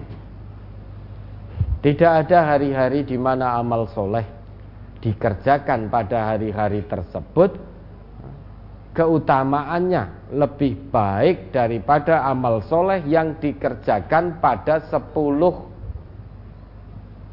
awal hari-hari bulan Zulhijjah 10 hari pertama bulan Zulhijjah dan tidak pula jihad visabilillah kecuali seseorang yang pergi jihad visabilillah dengan jiwa dan harta kemudian dia mati syahid. Nah, ini motivasi dari Nabi. Motivasi dari Nabi untuk kita giat beramal soleh. Bukan hanya di 10 pertama bulan Dzulhijjah saja, bukan namun ini sebagai titik tolak kebangkitan kita dalam beramal soleh. Yang sangat ditekankan oleh Nabi yaitu puasa Arafah yaitu 9 Zul Hijjah saat jamaah haji sedang wukuf. Ya, ada lagi. Selain menyembelih korban, apakah di luar itu juga membaca Bismillahi Allahu Akbar atau ada yang lain Ustaz? Selain yaitu jenengan menyembelih di luar korban Bismillah itu sudah sah. Jadi mau menyembelih ayam, menyembelih kambing, menyembelih sapi, ya sembelih dengan mengucap Bismillah, Bismillahirrahmanirrahim, ser itu sudah halal. Ya ada lagi. Kalau korban memang Bismillahi wallahu akbar. Ada lagi? Pertanyaan yang terkait dengan korban cukup. Ya Alhamdulillah sudah selesai pertanyaan terkait dengan korban. Insya Allah setiap tahun korban ini senantiasa diulang-ulang. Insya Allah sudah semakin paham semakin paham. Asal orang neko-neko insya Allah sudah semakin paham. Apa yang menjadi ketentuan dari Nabi terkait korban ini Itu dilakukan, ditunaikan secara maksimal insya Allah tidak akan menjadi sulit. Nah kita kebingungan sendiri itu biasanya kita neko-neko. Ya you Wiki ngene kita apa Kira mati-mati kita potong nadine wae gendang mati. Atau ditembak atau piye-piye dan lain sebagainya. Nah itu biasanya kita menjadi kesulitan sendiri. Maka apa yang sudah menjadi ketetapan Nabi dicontohkan oleh Nabi terkait korban ini sudah tunaikan semaksimalnya. Insya Allah tidak akan ada kesulitan. Kalau memang sapi itu untuk tujuh orang ya sudah tujuh orang. Jangan tanya lah nanti sapi untuk lebih dari tujuh orang karena di sekolahan ada iuran bagaimana Ustadz lo seneng aneh bikin persoalan yang jawabannya tidak bisa dijawab sendiri. Kalau di sekolahan itu bukan korban, yang urunan-urunan itu loh. Saat sekolahan urunan tukus sapi siji apa wedus telu. Itu bukan korban, itu sedekah biasa. Ya, karena momentumnya korban di mana-mana makan daging, daging korban, mosok kita di sekolah makan daging ayam Yogen juga makan daging kambing atau daging sapi maka muridnya dikon urunan. Iuran sak sekolahan satu sekolahan. Kemudian nanti pas hari raya murid-muridnya datang ke sekolahan wis beleh bareng-bareng neng kono dimasak disate dimakan bareng. Itu bukan korban. Itu hanya sedekah biasa. Apakah tidak boleh boleh. Yang menjadi tidak boleh kalau sampai acara itu kemudian menyebabkan murid laki perempuan jadi berkumpul nggak karuan. Masak-masak bareng anu bareng laki perempuan itu yang menyebabkan menjadi tidak boleh ada khalwat di situ. Tapi kalau mau iuran kemudian disembelih kemudian dimakan bareng oleh guru dan murid-muridnya di sekolah itu boleh saja. Tetapi itu bukan korban. Kalau dikatakan korban maka tidak pas. Itu sedekah biasa. Dalam bahasa yang kita kenal itu latihan korban. Latihan korban. Berarti sedekah biasa Menyembelihnya tidak harus sesudah sholat kalau itu. Ya, Boleh. Sebelum sholat disembelih ya boleh. Nanti malamnya besok itu adha malamnya sembelih Dimasak juga boleh. Wong itu bukan korban. Ya ada lagi? Kalau memang sudah habis Kita jawab pertanyaan yang sudah tertunda. Mari. Masih ada tentang korban saya mempunyai usaha kuliner. Setiap hari korban, saya menjadi panitia korban bagian memasak. Pertanyaan, Ustadz, saya meminta tulang sapi yang dikorbankan untuk melengkapi kuah. Lalu saya jual di tempat usaha kuliner saya, apa diperbolehkan? Lambok tulang sapi bagian jenengan saja yang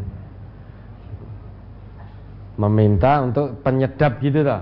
Iya.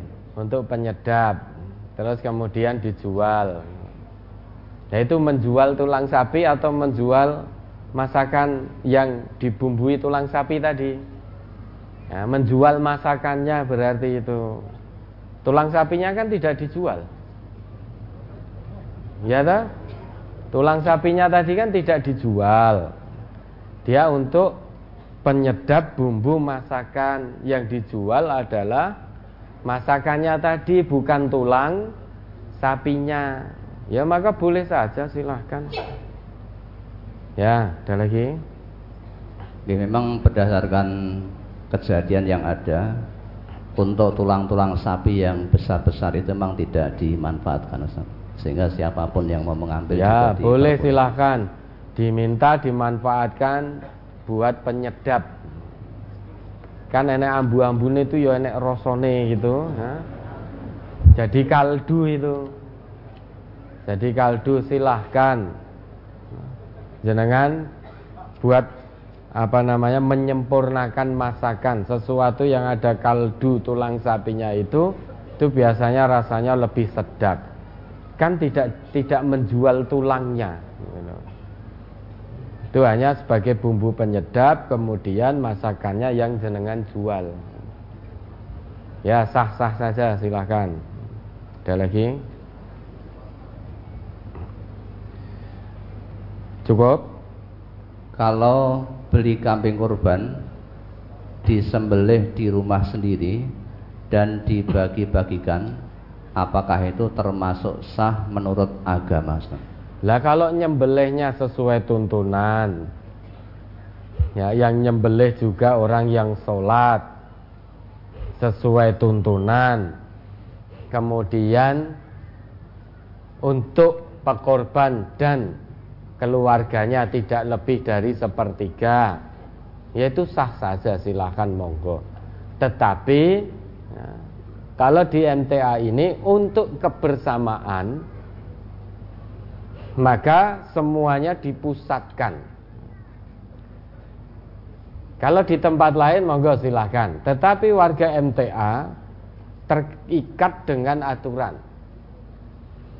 Karena untuk kebersamaan biar semuanya rata. Maka dipusatkan. Ada tujuh tempat untuk penyembelian lah nanti kalau warga MTA masing-masing nih ngomah beleh dewi-dewi tidak bisa rata itu nanti warga warga yang lain tidak akan mendapatkan bagian tidak bisa rata maka kalau panjenengan warga MTA meskipun menyembelih sendiri asal sesuai tuntunan dibagikan sesuai tuntunan itu juga sah. Namun kalau panjenengan itu warga MTA menjadi salah satu dari keluarga besar Majelis Tafsir Al-Qur'an, maka terkena aturan. Ada nidom yang harus diikuti untuk menjaga kebersamaan biar rata. Maka disembelih di tempat-tempat yang sudah di, ditentukan. Ya, ada lagi? Sudah cukup yang dari brosur. Ya, baik, mudah-mudahan bisa kita amalkan semaksimalnya apa yang menjadi tuntunan Nabi terkait ibadah korban ini. Ingat korban yang kita lakukan bukan untuk gagah-gagahan, bukan untuk ketenaran, bukan untuk biar dikatakan orang kaya, namun korban yang kita lakukan di setiap tahunnya tujuannya hanya satu, yaitu lillahi ta'ala agar kita menjadi hamba Allah yang bertakwa. Sehingga mau diberi piagam kalau warga MTA jangan diterima. Piagam korban. Kan ada toh piagam korban? Ada. Kalau itu warga MTA jangan diterima ya karena bisa mengurangi keikhlasan panjenengan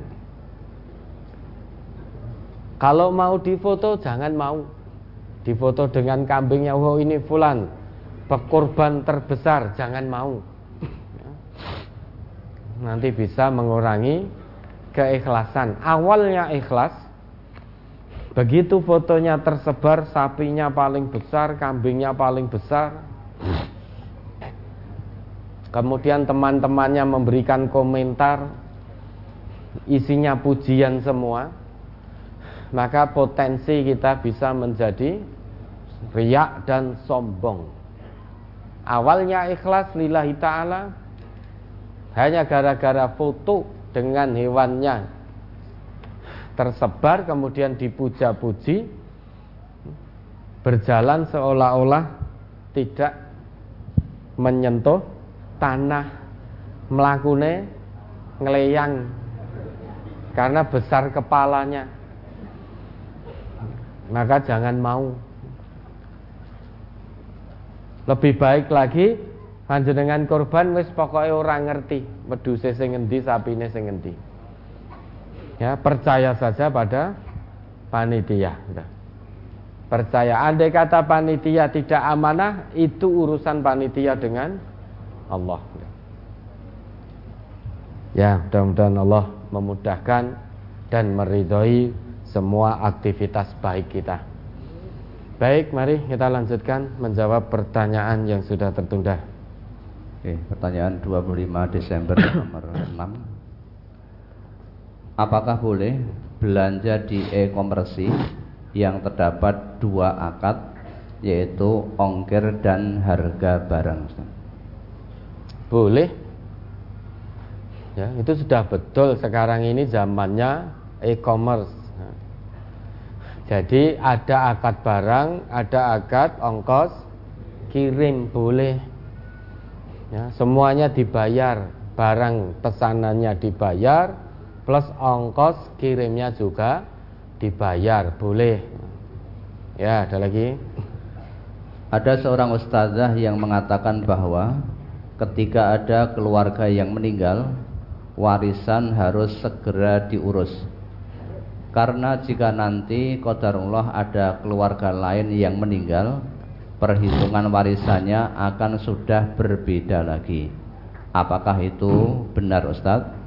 Jika anggota keluarga sudah sama-sama ikhlas dan warisan digunakan bersama-sama sesuai kebutuhan hidup kami, apakah tidak apa-apa Memang kalau ada seseorang yang meninggal dunia dia meninggalkan harta maka harta itu menjadi hak ahli waris. Maka segera dibagi.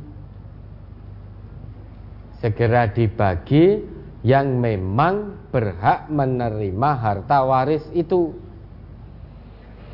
Karena dia sebagai ahli warisnya adapun jika semua anggota atau semua ahli waris tadi sepakat bahwa harta warisan yang ditinggalkan oleh orang tuanya tadi misalkan disepakati oleh semua ahli waris tanpa ada tekanan, tanpa ada paksaan, ridho bir ridho, digunakan bersama-sama untuk kebutuhan bersama semuanya sepakat ridho bir ridho maka itu tidak mengapa boleh saja.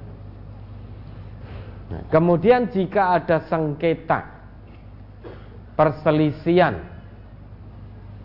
dalam pembagian harta warisan maka merujuk pada apa yang telah Allah tetapkan Laki-laki mendapat dua bagian, perempuan mendapat satu bagian. Itu salah satu ketetapan dari Allah.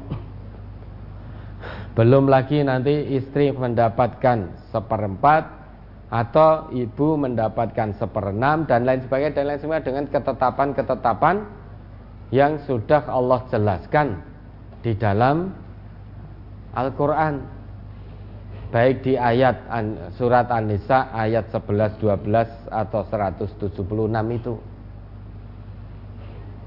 Namun jika semua ahli waris ridho birido sepakat menggunakan harta peninggalan orang tuanya untuk kebutuhan bersama tanpa ada tekanan, tanpa ada paksaan, tanpa ada kezoliman, maka sah-sah saja, silahkan. Ya, ada lagi.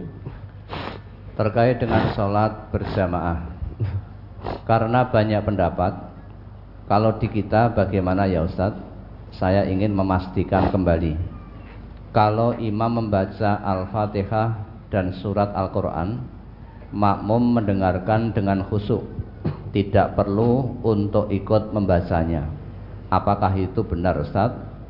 Karena ada yang ketika imam membaca Al-Fatihah, makmum mendengarkan, ketika imam membaca surat Al-Quran, makmum membaca Al-Quran. terkait membaca Al-Fatihah bagi makmum di belakang imam yang membaca jahar itu setidaknya ada tiga pendapat yang dikemukakan oleh ahlul ilmi.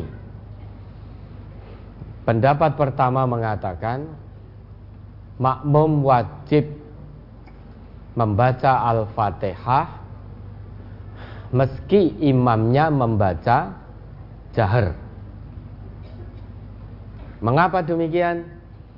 Karena ada satu hadis dari Nabi yang diriwayatkan oleh Abu Dawud juz 1 halaman 217 nomor hadis 823 Hadis itu dari Ubadah bin Somit. An Ubadah bin Somit qala. Dari Ubadah bin Somit ia berkata, Kunna khalfa Rasulillah sallallahu alaihi wasallam fi salatil fajri. Dahulu kami pernah bermakmum kepada Nabi dalam solat subuh. Faqara'a Rasulullah sallallahu alaihi wasallam. Fasakulat alaihil kiro'ah. Ketika Nabi membaca, karena subuh itu bacaan jahar. Ketika Nabi membaca, tiba-tiba beliau terasa berat bacaannya karena terganggu. Falamma faroho. Maka ketika selesai sholat, Beliau bertanya kepada para sahabat, "La'allakum taqra'una khalfa imamikum." Aku merasa bahwa ada di antara kalian yang membaca di belakang imam kalian. Fakulna na'am hadha ya Rasulullah. Para sahabat menjawab, betul wahai Rasulullah. Kemudian Nabi bersabda, la taf'alu illa bi fatihatil kitab fa innahu la solata liman lam yakra biha jangan lakukan itu artinya janganlah kamu membaca kecuali al-fatihah. Karena tidak sah solat seseorang yang tidak membaca al-fatihah. Ini dalil yang dikemukakan oleh pendapat pertama yang menyatakan bahwa makmum wajib membaca Al-Fatihah meski imamnya membaca jahar. Sekalipun hadis ini sebetulnya masih diperselisihkan marfuknya. Kemudian yang kedua, ada pendapat kedua yang meyakini bahwa makmum wajib diam mendengarkan dan memperhatikan ketika imam membaca jahar sehingga makmum saat imam membaca jahar maka kewajiban makmum itu hanya mendengarkan dan memperhatikan sehingga tidak membaca apa pun dalil yang dipakai, hujah yang dijadikan sandaran itu Quran surat Al-A'raf ayat 204. Wa idza quri'al Qur'an fastami'u lahu wa ansitu la'allakum turhamun. Dan jika dibacakan Al-Qur'an maka fastami'u lahu. Dengarkanlah baik-baik. Wa ansitu dan perhatikanlah. Sehingga tidak hanya mendengarkan saja namun juga fokus memperhatikan bacaan imam. Tujuannya apa? La'allakum turhamun agar kamu mendapat rahmat. Kemudian ada pula hadis dari Nabi yang diriwayatkan oleh Ibnu Majah di dalam juz 1 halaman 276 kalau tidak keliru. Nomor hadisnya 846. Di situ dijelaskan an Abi Hurairah. Qala qala Rasulullah sallallahu alaihi wasallam. Rasulullah bersabda, "Innama ju'ilal imamu liyutamma bihi." Sesungguhnya imam itu dijadikan untuk diikuti. Faida kabbaro fakabbiru maka jika imam itu bertakbir, bertakbirlah kalian. Wa idza qara'a fa'ansitu. Dan jika imam itu membaca yaitu jahar, maka fa'ansitu dengarkanlah, perhatikanlah. Wa idza qala apa itu? Wa idza qala wa idza ghairil maghdubi alaihim waladdallin faqulu amin. Jika imam mengucap ghairil maghdubi alaihim waladdallin faqulu amin. Kemudian wa idza raka'a farka'u. Jika imam rukuk maka rukuklah. Kemudian wa idza qala sami'allahu liman hamidah jika imam mengucap sami Allahu liman hamidah, fakulu Allahumma Rabbana walakal hamdu. Kemudian wa idza sajada fasjudu. Jika imam sujud, sujudlah. Kemudian wa idza shalla jalisan fasallu julusan ajmain. Jika imam itu sholatnya dengan duduk, maka kewajiban makmum sholat dengan duduk semua. Kalau imamnya duduk, maka makmum tidak boleh berdiri. Makmumnya juga wajib duduk karena imamnya duduk. Kemudian ada lagi hadis Nabi yang dijadikan hujah bagi pendapat kedua tadi.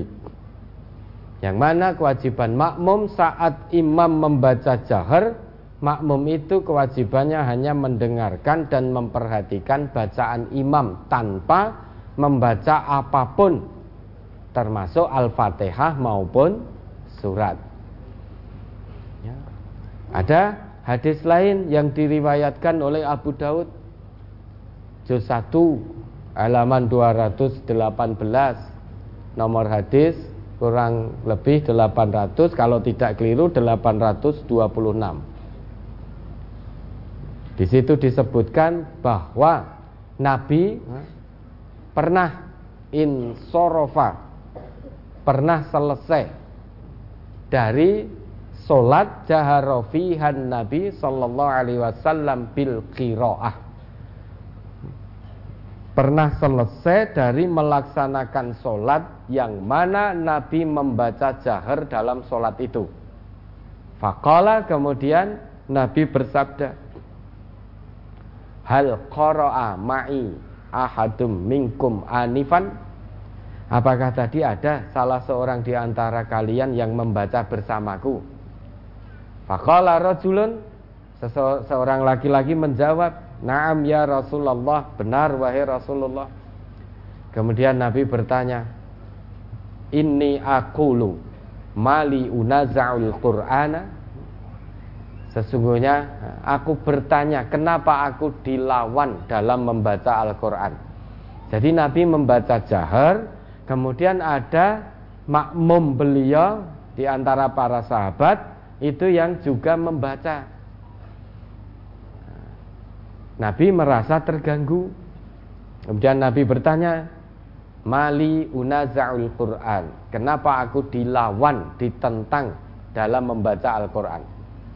Kemudian Abu Hurairah mengatakan, Fantahan nas anil kiraati fantahan nas anil kiraati ma'a Rasulillahi sallallahu alaihi wasallam fima jahara fihi nabiyyu sallallahu alaihi wasallam bil qiraati minas salawati hina sami'u dzalika min nabiyillahi sallallahu alaihi wasallam. Kemudian setelah mendengar pertanyaan Nabi tersebut, maka orang-orang yaitu manusia para sahabat pada waktu itu lantas berhenti tidak lagi membaca bersama Nabi dalam solat-solat yang memang Nabi membaca secara jahar. Setelah mendengar keterangan dari Nabi tadi tadi. Kan Nabi bertanya, Hal qara'a ma'i ahadum minkum anifan? Apakah tadi ada salah seorang di antara kamu yang membaca bersamaku? Dijawab, "Na'am ya Rasulullah." Betul wahai, wahai Rasulullah. Kemudian Nabi bertanya, "Ini akulu mali unaza'ul Quran?" Sesungguhnya aku bertanya, kenapa aku dilawan dalam membaca Al-Qur'an? Maka dari sini orang-orang setelah mendengar penjelasan dari Nabi ini, orang-orang berhenti dari membaca di luar di belakang Nabi di dalam solat-solat yang memang Nabi membaca jahar. Maka para sahabat beliau mendengarkan dan memperhatikan bacaan Nabi yang dibaca secara jahar. Ini dalil pendapat kedua. Yang ketiga, pendapat ketiga mengatakan bahwa makmum wajib diam dan tidak boleh membaca apa pun di belakang imam baik ketika imam membaca jahar atau imam membaca sir. Kenapa? Karena bagi golongan ini bacaan imam itu mencukupi bacaan makmum. Landasan yang dipakai sabda Nabi yang diriwayatkan oleh Darqutni juz 1 halaman 323 nomor hadis 1 Man kana lahu imamun fakiraatul imami lahu kiroah Barang siapa yang sholat bersama imam Maka bacaan imam menjadi bacaan makmumnya ini tiga pandangan atau tiga pendapat terkait kewajiban makmum di belakang imam saat imam membaca jahar. Dari ketiga hal ini maka kami condong pada pendapat kedua. Apa itu? Ketika imam membaca jahar, maka kewajiban kita mendengarkan dan memperhatikan bacaan imam sehingga tidak membaca Al-Fatihah dan juga tidak membaca surat. Cukup mendengarkan dan memperhatikan bacaan imam. Adapun terkait hadis yang menyatakan bahwa tidak sah solat seseorang tanpa membaca Al-Fatihah, itu yang pertama bagi imam, baik imamnya membaca jahar maupun membaca sir. Yang kedua, bagi makmum ketika imam membaca sir atau ketika imam membaca jahar namun makmumnya tidak mendengar secara jelas. Seperti tempatnya berjauhan terlalu jauh sehingga tidak bisa mendengar suara imam dengan jelas maka saat itu terjadi makmum membaca Al-Fatihah secara mandiri. Meskipun sholatnya sholat jahar namun kalau makmum tidak bisa melihat mendengar dengan jelas bacaan imam kewajiban makmum membaca Al-Fatihah secara mandiri meskipun imamnya membaca jahar kemudian yang ketiga itu bagi orang yang sholat munfarid sholat sendirian Wallahu a'lam bis sawab maka kami MTA condong pada pendapat kedua. Bagi saudara-saudara muslim lainnya yang mengikuti pendapat pertama, ya monggo. Pendapat kedua ya silahkan. Pendapat ketiga juga silahkan kita saling menghormati. Namun kalau ditanya maka MTA condong ke pendapat yang kedua. Kita diam dan mendengarkan bacaan imam berdasarkan hujah-hujah yang tadi sudah dijelaskan. Ya, mudah-mudahan bisa dipahami. Ada lagi? Mohon penjelasan tentang doa dengan menengadahkan tangan. Boleh doa menengadahkan tangan? Nabi pun juga berdoa dengan menengadahkan tangan Beliau pernah berdoa dengan menengadahkan tangan. Dalam sebuah hadis disebutkan Ani bin Umar annahu kana yarmil jamratad dunya bisab'i hasayatin yukabbiru ala kul ala istri kulli hasatin. Bahwasanya Ibnu Umar dahulu melempar jumrah yang dekat yaitu jumrah ula dengan tujuh kerikil bertakbir di setiap lemparan. Summa yataqaddamu. Kemudian Ibnu Umar mendekat fayus hila hingga sampai di tempat yang datar. Fayaquma mustaqbilal qiblati. Kemudian berdiri menghadap kiblat. Fayaqumu tawilan berdiri cukup lama. Wayad'u wa yarfa'u yadayhi. Kemudian berdoa dan mengangkat kedua tangannya. Summa yarmil wusto, kemudian melempar jumrah wusto. Summa ya'khudhu dhatas mengambil arah sebelah kiri. Kemudian hatta yastahila sampai mendekat. Fayakumu mustaqbilal kiblah. Kemudian berdiri menghadap kiblat, fayakumu tawilan wa yad'u wa wa, wa yarfa'u yadayhi wa yaqumu tawilan. Berdiri cukup lama, kemudian berdoa dengan mengangkat tangan dan berdiri cukup lama. Kemudian sesudah itu wa yarmi jamrata dzatil aqabah min batnil wadi wala yansarifu indaha wala yaqifu indaha summa yansarifu Kemudian melempar jumroh akobah tanpa berhenti padanya lantas kemudian berpaling. Kemudian Ibnu Umar mengatakan hakada Ra'aitun Nabi sallallahu alaihi wasallam yaf'aluhu. Demikianlah aku melihat Nabi sallallahu alaihi wasallam mempraktekkan saat melempar jumroh. Artinya berdoa dengan mengangkat tangan boleh. Belum lagi ketika Nabi khutbah di hari Jumat. Hadis dari Anas diceritakan di situ bahwasanya bainaman bainaman Nabi sallallahu alaihi wasallam yaktubu yaumal jumu'ati id qama rajulun faqala ya Rasulullah halakal qura'u wa halakas sya'u fata'allaha ayaskiyana fada'a wa madda yadaihi. Ketika Nabi sedang khutbah Jumat, tiba-tiba ada seseorang yang berdiri lantas berkata, "Ya Rasulullah, wahai Rasulullah, halakal qura'u." Kuda-kuda banyak yang binasa.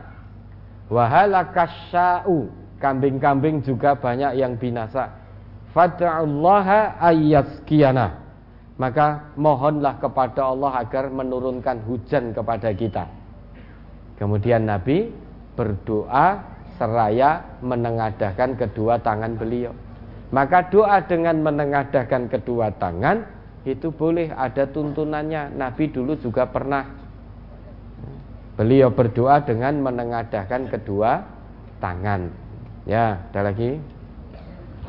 Mohon dijelaskan ulang berkaitan dengan kalung-kalung modern yang menurut ilmu kedokteran punya khasiat untuk berbagai penyakit. Mohon penjelasannya kalung seperti itu dalam pandangan Islam bagaimana? Al aslu an asya'a al ibahah. Segala sesuatu itu hukum asalnya adalah boleh illa ma dalil ala, ala tahrimihi kecuali ada dalil pengharamannya. Nah kalau kalung tadi bukan diyakini bisa memberi manfaat atau madorot artinya tidak diyakini sebagai jimat maka itu sah-sah saja boleh. Kalau itu diyakini punya kekuatan yang bisa mendatangkan manfaat dan madorot, menolak madorot, maka menjadi musyrik. Yang menjadi persoalan, apakah betul kalung-kalung itu betul-betul bisa menyembuhkan berbagai macam penyakit tadi? Itu yang menjadi pertanyaan.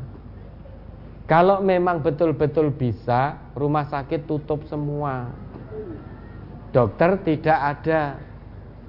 Tidak ada yang kuliah kedokteran. Kalau memang kalung itu bisa menyembuhkan berbagai macam penyakit. Ya logika sederhananya begitu.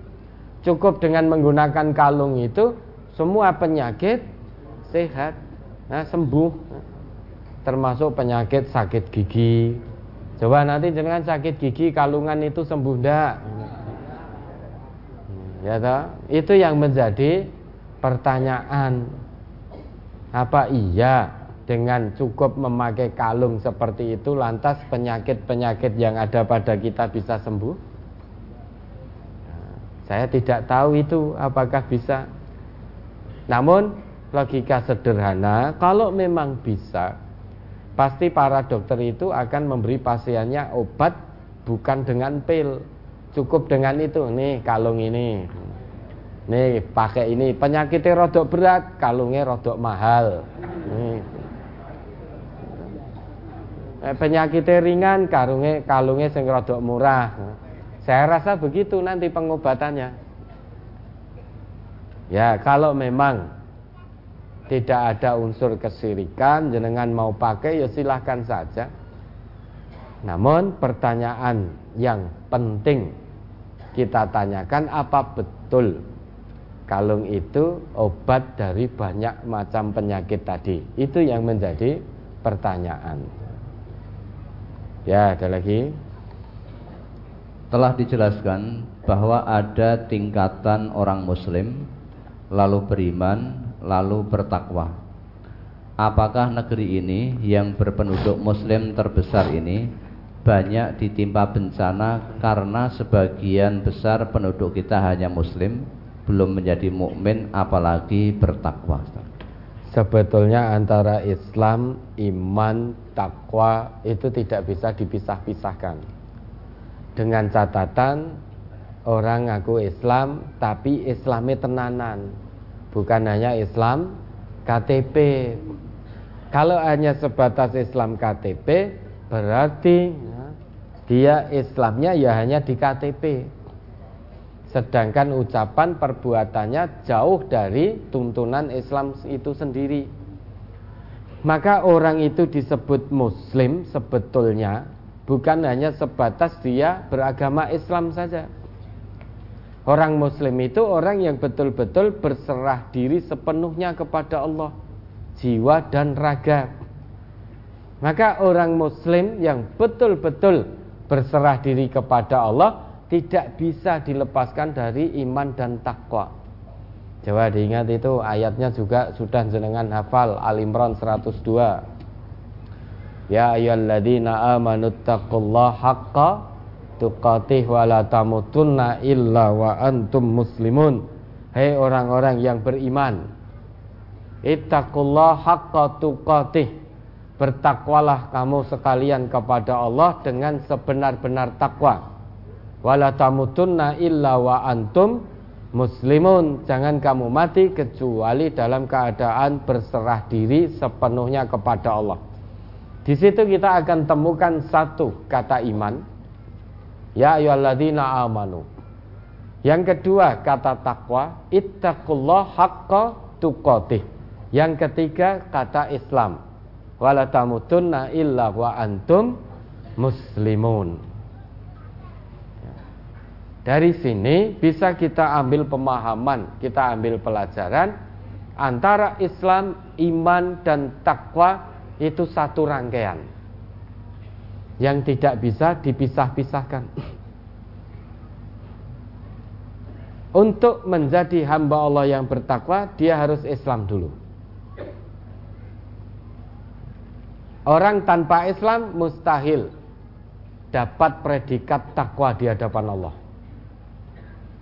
Untuk bisa memeluk agama Islam, dia harus iman dulu. Bagaimana mungkin dia mau secara ikhlas mengikuti atau masuk Islam kalau dia tidak percaya dengan kepada Allah? Kalau hatinya tidak mengimani adanya Allah, bagaimana mungkin dia mau masuk Islam kalau tidak mau mengimani apa yang dibawa oleh Rasulullah? Maka orang itu kalau mau menjadi hamba Allah yang bertakwa, jalannya pertama dia harus Islam dulu. Untuk masuk Islam dia harus punya iman dulu, mengimani apa yang dibawa oleh Nabi kita. Tidak mungkin orang yang tidak yakin dengan Allah, dengan Nabi kok mau masuk Islam itu tidak mungkin. Orang yang tidak mau masuk Islam berarti dia tidak punya iman. Orang yang tidak punya iman berarti dia tidak mungkin menjadi hamba Allah yang bertakwa. Maka kalau ada orang yang sudah menyatakan dirinya memeluk agama Islam, berarti ada keimanan dalam hatinya. Dia tidak mungkin masuk Islam kalau tidak ada iman dalam hati. Bagaimana mungkin mau tidak percaya Allah, tidak percaya Nabi, masa mau masuk Islam?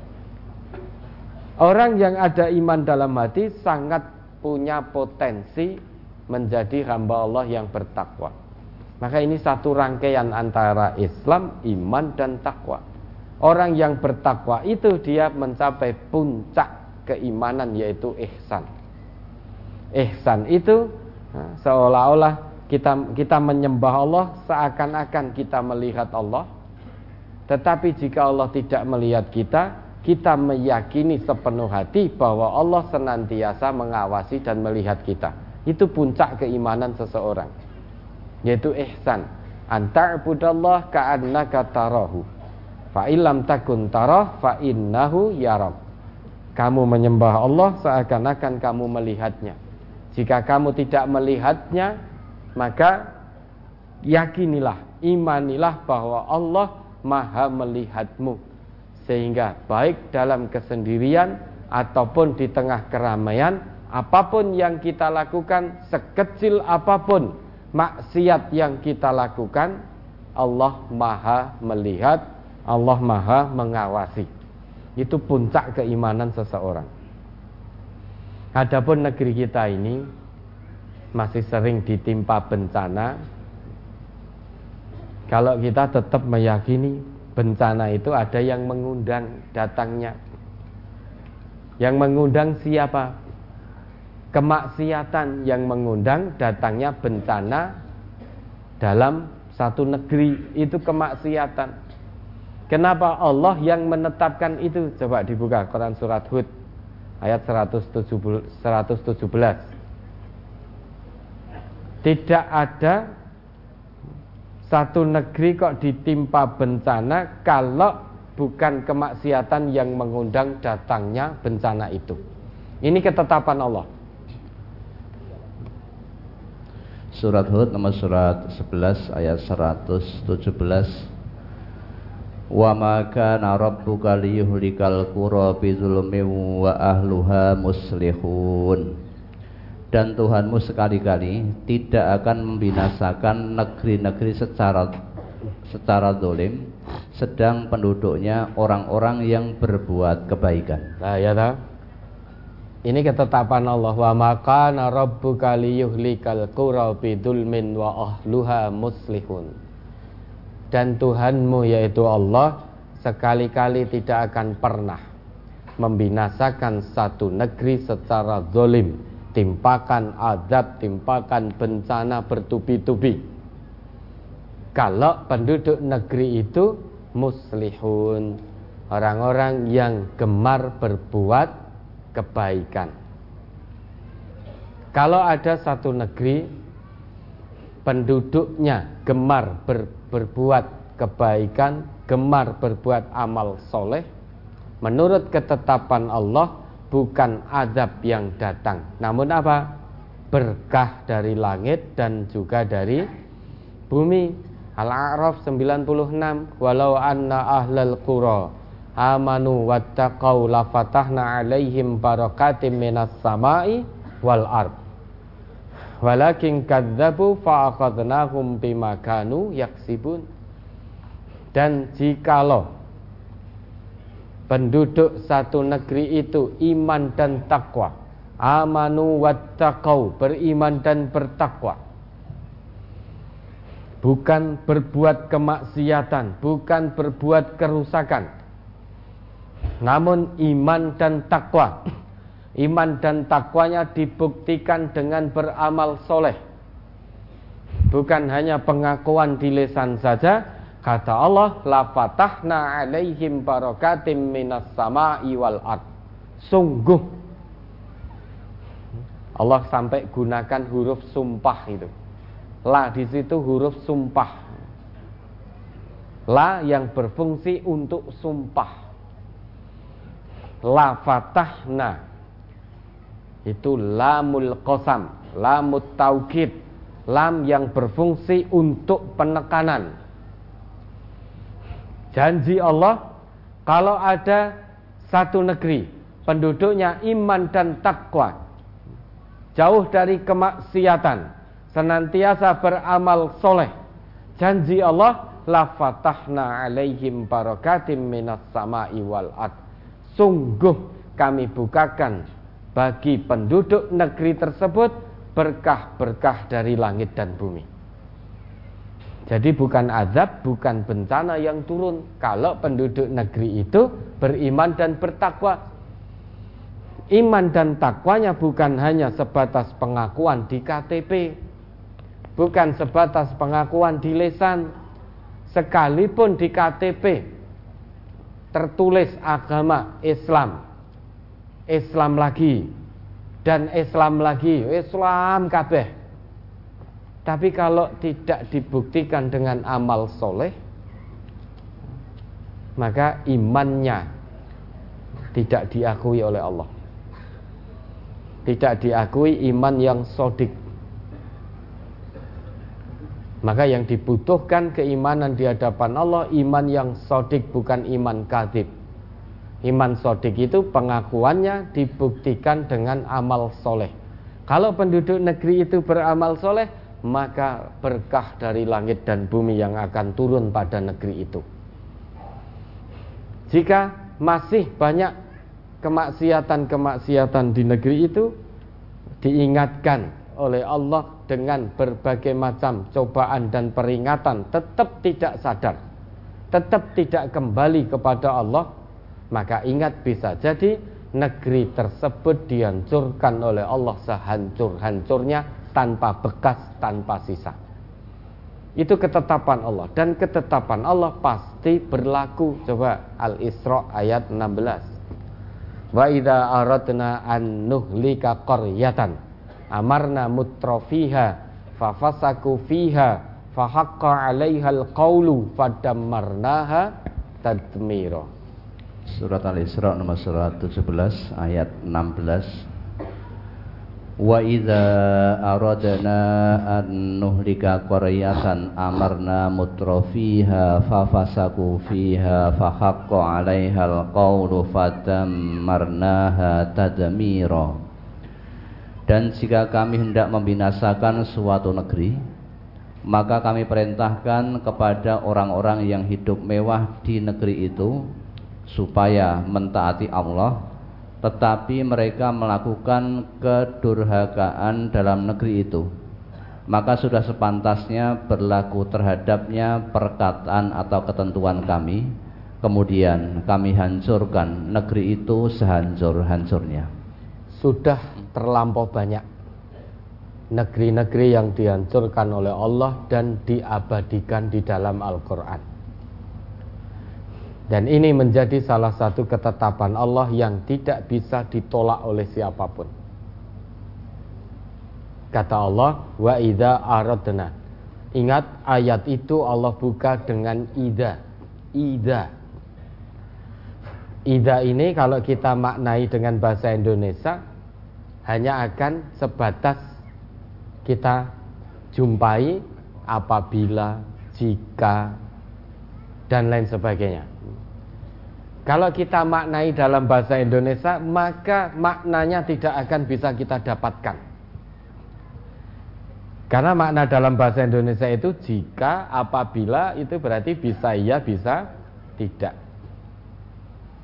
Namun jika ida kita maknai dalam bahasa Al-Quran, ingat setiap Al-Quran menggunakan kata ida Meski dalam bahasa Indonesia berarti apabila Seandainya Jika Namun kalau itu sudah digunakan oleh Al-Quran Maka ida di situ berfungsi untuk menunjuk satu peristiwa yang pasti terjadi. Baik sudah terjadi maupun nanti akan terjadi. Namun kepastian terjadinya tidak bisa ditolak, pasti terjadi. Makanya ayat-ayat yang menjelaskan tentang kiamat itu Allah gunakan ida terus, ida waqa'atil waqi'ah apabila datang hari kiamat. Ida zulzilatil ardu zilzalaha. Kemudian idza syamsu kuwirat. Idza samaun fatorat. Semua yang menjelaskan tentang kiamat Allah gunakan idza. Nah sekarang pertanyaannya kiamat sudah terjadi atau belum? Belum. Meski belum terjadi, maka tetapi karena Allah gunakan ida kiamat itu nanti pasti akan terjadi. Kalau ida dalam Al-Quran kita maknai sesuai dengan bahasa Indonesia, maka akan dapat kita pahami kiamat itu ya bisa terjadi, bisa tidak. Padahal kiamat itu pasti terjadi. Nah, memahami ida tidak cukup banyak dengan makna dalam bahasa Indonesia. Rasanya itu berbeda, taksanya juga berbeda. Rasa bahasa Indonesia dengan bahasa Quran itu sangat berbeda. Ida kalau sudah digunakan oleh Al-Quran itu menunjuk pada satu peristiwa yang pasti akan terjadi baik peristiwa itu sudah terjadi di masa lalu ataupun nanti akan terjadi di masa mendatang dan pasti itu terjadi. Dan ayat ini Allah buka dengan ida. Maka bagi orang yang orang Arab pada waktu itu yang disapa oleh Al-Qur'an sangat paham tentang seluk-beluk bahasa Al-Qur'an. Allah katakan di sini wa ida. Ida di sini berarti pasti terjadi nanti. Wa ida aradna an nuhlika qaryatan. Dan jika kami hendak binasakan, hancurkan satu negeri, qaryatan. Qaryah dalam bahasa Arab itu menggunakan bentuknya bentuk nakiroh bukan ma'rifah karena di situ tidak ada alif lamnya. Bukan wa idza aradna anuh likal qaryata, bukan. Tetapi wa idza aradna an nuhlika. Tidak ada alif lam di depan kata qaryah. Sehingga bunyinya bukan anuhlikal qaryata namun anuhlika qaryatan. Kalau al qaryata berarti itu ma'rifah. Sudah diketahui negerinya. Tapi ini qaryatan, nakiroh. Sifatnya masih umum. Negerinya umum. Negeri mana pun, di belahan mana pun, di benua mana pun. Kalau dia menyalahi ketetapan Allah, maka hukum Allah akan berlaku bagi negeri tersebut, termasuk negeri kita. Karena ini koryatan, nakiroh, negerinya masih umum. Bisa negeri mana saja. Ketentuan dari Allah apa? Amarna mutrofiha. Jika Allah itu hendak menghancurkan, membinasakan satu negeri sehancur-hancurnya, Allah perintahkan orang-orang yang mutrof dalam negeri itu, yaitu orang yang hidup mewah dalam negeri itu. Hidup mewah ini bisa siapa saja, bisa pejabatnya, bisa orang kayanya, dia berfoya-foya dalam kemewahan jauh dari aturan Allah dengan harta kekayaannya, dengan pangkat dan jabatannya. Dia gunakan untuk berfoya-foya dalam kemaksiatan kepada Allah, bukan untuk ketaatan kepada Allah. Fafasaku fiha fahaqqa 'alaihal qaul. Maka akan berlaku pasti berlaku ketetapan Allah terhadap negeri itu. Ketetapan Allah apa? Fadamarnaha tadmiro. Negeri tersebut pasti akan kami hancurkan sehancur-hancurnya tanpa bekas, tanpa sisa. Ini ketetapan Allah. Siapa yang kuasa menolak ketetapan Allah? Tidak ada satupun manusia, sekuat apa pun dia, setinggi apa pun pangkat dan jabatannya, sehebat apa pun dia, sebanyak apa pun harta kekayaannya yang mampu menolak ketetapan Allah. Ini ketetapan Allah. Tentu kita meyakini, mengimani ketetapan Allah pasti berlaku.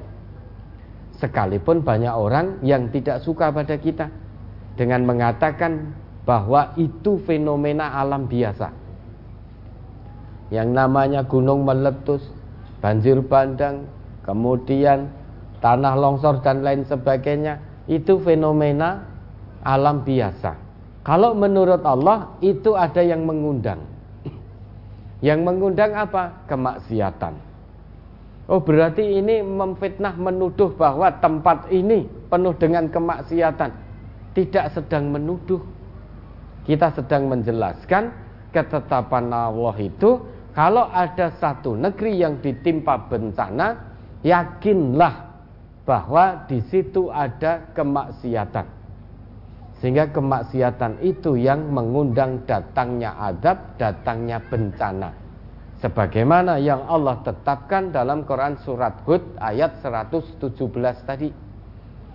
Kalau penduduk negeri itu beriman dan bertakwa, Al-A'raf 96 Allah tetapkan akan bukakan pintu-pintu berkah dari langit dan bumi. Bukan pintu adab, bukan pintu bencana, namun pintu berkah. Dan Allah juga sudah buat ketetapan jika Allah hendak menghancurkan satu negeri, ciri utamanya kalau negeri tersebut orang yang hidup mewah di negeri tersebut baik pejabatnya, orang-orang kayanya, orang yang punya pangkat, jabatan dan lain sebagainya. Diperintah oleh Allah untuk tunduk patuh kepada Allah, tetapi malah berbuat sebaliknya, menentang Allah. Jauh dari tuntunan atau petunjuk Allah dan Rasulullah. Terus melakukan kemaksiatan, berbuat culas, licik, curang, tamak, rakus dan sebagainya. maka hati-hati. Ketetapan Allah pasti berlaku. Fahaqqa 'alaihal qawlu fadammarnaha tadmira. Maka sepantasnya lah berlaku perkataan Allah bagi negeri tersebut.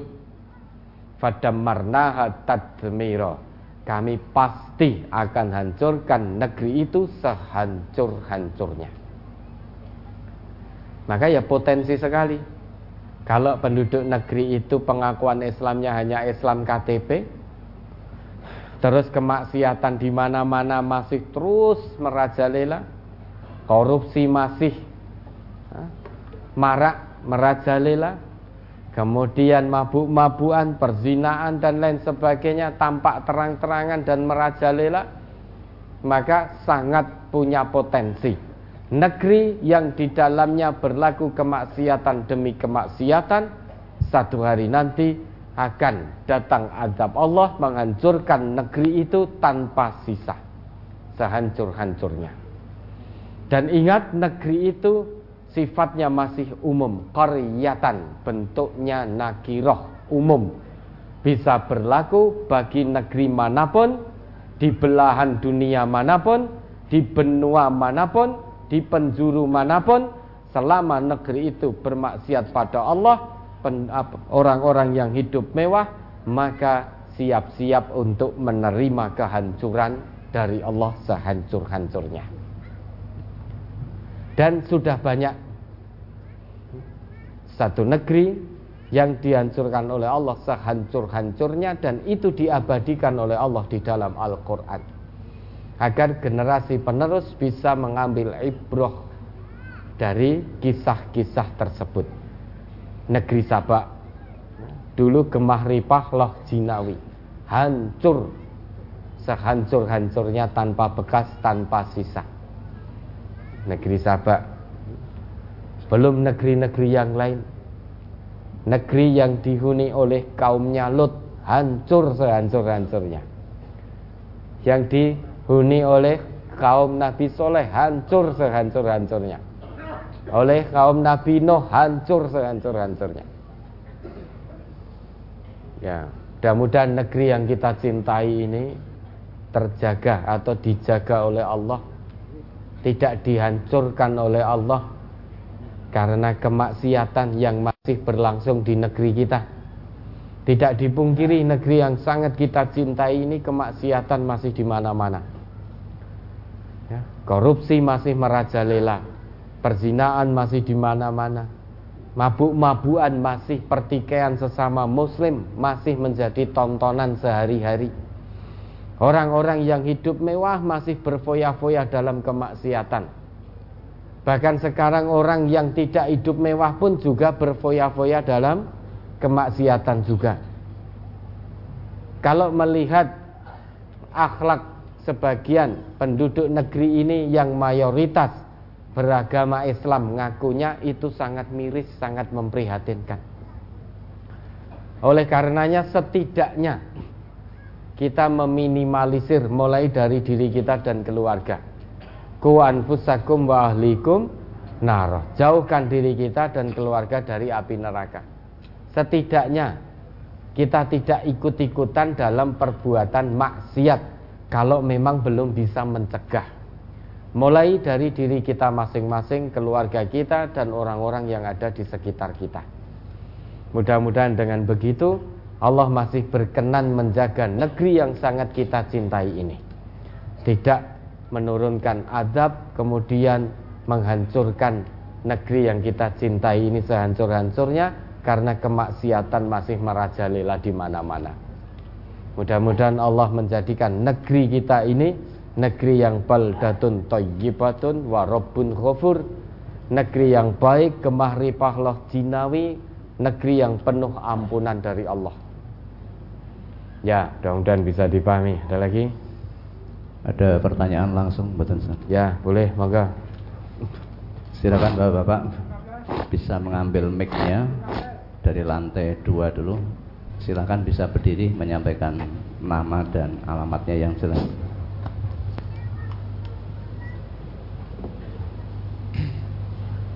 Bismillahirrahmanirrahim. Assalamualaikum warahmatullahi wabarakatuh. Waalaikumsalam warahmatullahi wabarakatuh. Nama Bapak Supati dari Tangerang. Sementara ini dititipkan di Weru 3. Kok dititipkan? Iya Pak. Soalnya saya dari Lebaran sampai sekarang belum bisa balik Tangerang karena saya merawat kakak yang sedang sakit. Maka saya minta izin sama ketua Pak Suwardi katanya mau anu dititipkan di Weru 3. Dititipkan itu jenengan tinggal di Weru 3 gitu. Iya, di Weru 3 selama kemarin tuh Pak, Lebaran sampai sekarang itu. Ternyata Ternyata saya belum bisa pulang ke Tangerang. Oh, berarti sekarang tinggal di Weru 3. Sekarang di Weru 3 gitu. Karena ya itu tadi ada masalah mer- merawat kakak yang sedang sakit. Di Weru 3 itu jenengan diperhatikan dengan baik toh? Alhamdulillah Pak. Saya dulu waktu kena Covid itu pun saya yang menolong malah Weru 3. Ya. Kalau nggak ada Weru 3 nggak tahu saya. Enggak, yang menolong Allah itu. Ya, ya Allah lewat Weru 3 gitu loh Pak. Iya, ya. Gitu, Ustaz. yang menolong Allah bukan Weru 3. Ya. Allah lewat Weru 3. Cuman gini Ustadz, eh, yang saya tanyakan ini keluar dari tema. Waktu itu saya tetangga saya itu ibaratnya tiap malam selalu berzina. Kok tahu jenengan? Tiap malam selalu berzina, perso saking pundi? Begini Pak, karena kan semua itu diintip bareng-bareng gitu loh Pak. Termasuk jenengan ngintip. Iya, iya. Lah kan Ya, lama diintip bareng. lama kela Ya. lama kelamaan itu kan orang yang berzina itu ditangkap. Akhirnya yang bersangkutan itu kan punya keluarga, punya anak. Akhirnya cerai. Lah sesudah cerai itu kan ya hidupnya sih tidak berantakan sih enggak. Cuman yang saya tanyakan masalah saya ngintip dan saya apa eh, istilahnya menangkap itu orang sampai dia berpisah sama keluarganya cerai gitu loh pak Ya. Nah, itu apa termasuk saya itu termasuk dosa karena memisahkan rumah tangga orang itu tadi loh, Pak. Karena ngintip itu. Iya. Nah. itu. Kok Ber- sampai berapa kali jenengan ngintip? Pak, karena saya waktu itu belum ngaji, Pak. Ah, saya belum ya. ngaji. Jadi tiap malam ngintip. Iya, ya enggak kalau Kayak- itu kan diajak teman-teman gitu. saya belum ngaji itu waktu itu. Nah, Ber- berapa lama jenengan ngintipnya itu berlangsung berapa lama? Ya lama pak, ada ada ada waktu anu ya tapi tidak tiap malam, tidak tiap malam. Lah kok ya- itu ada sekitar satu tahun ada itu pak. iya. Berarti kalau mau menangkap pada waktu itu eman-eman gitu.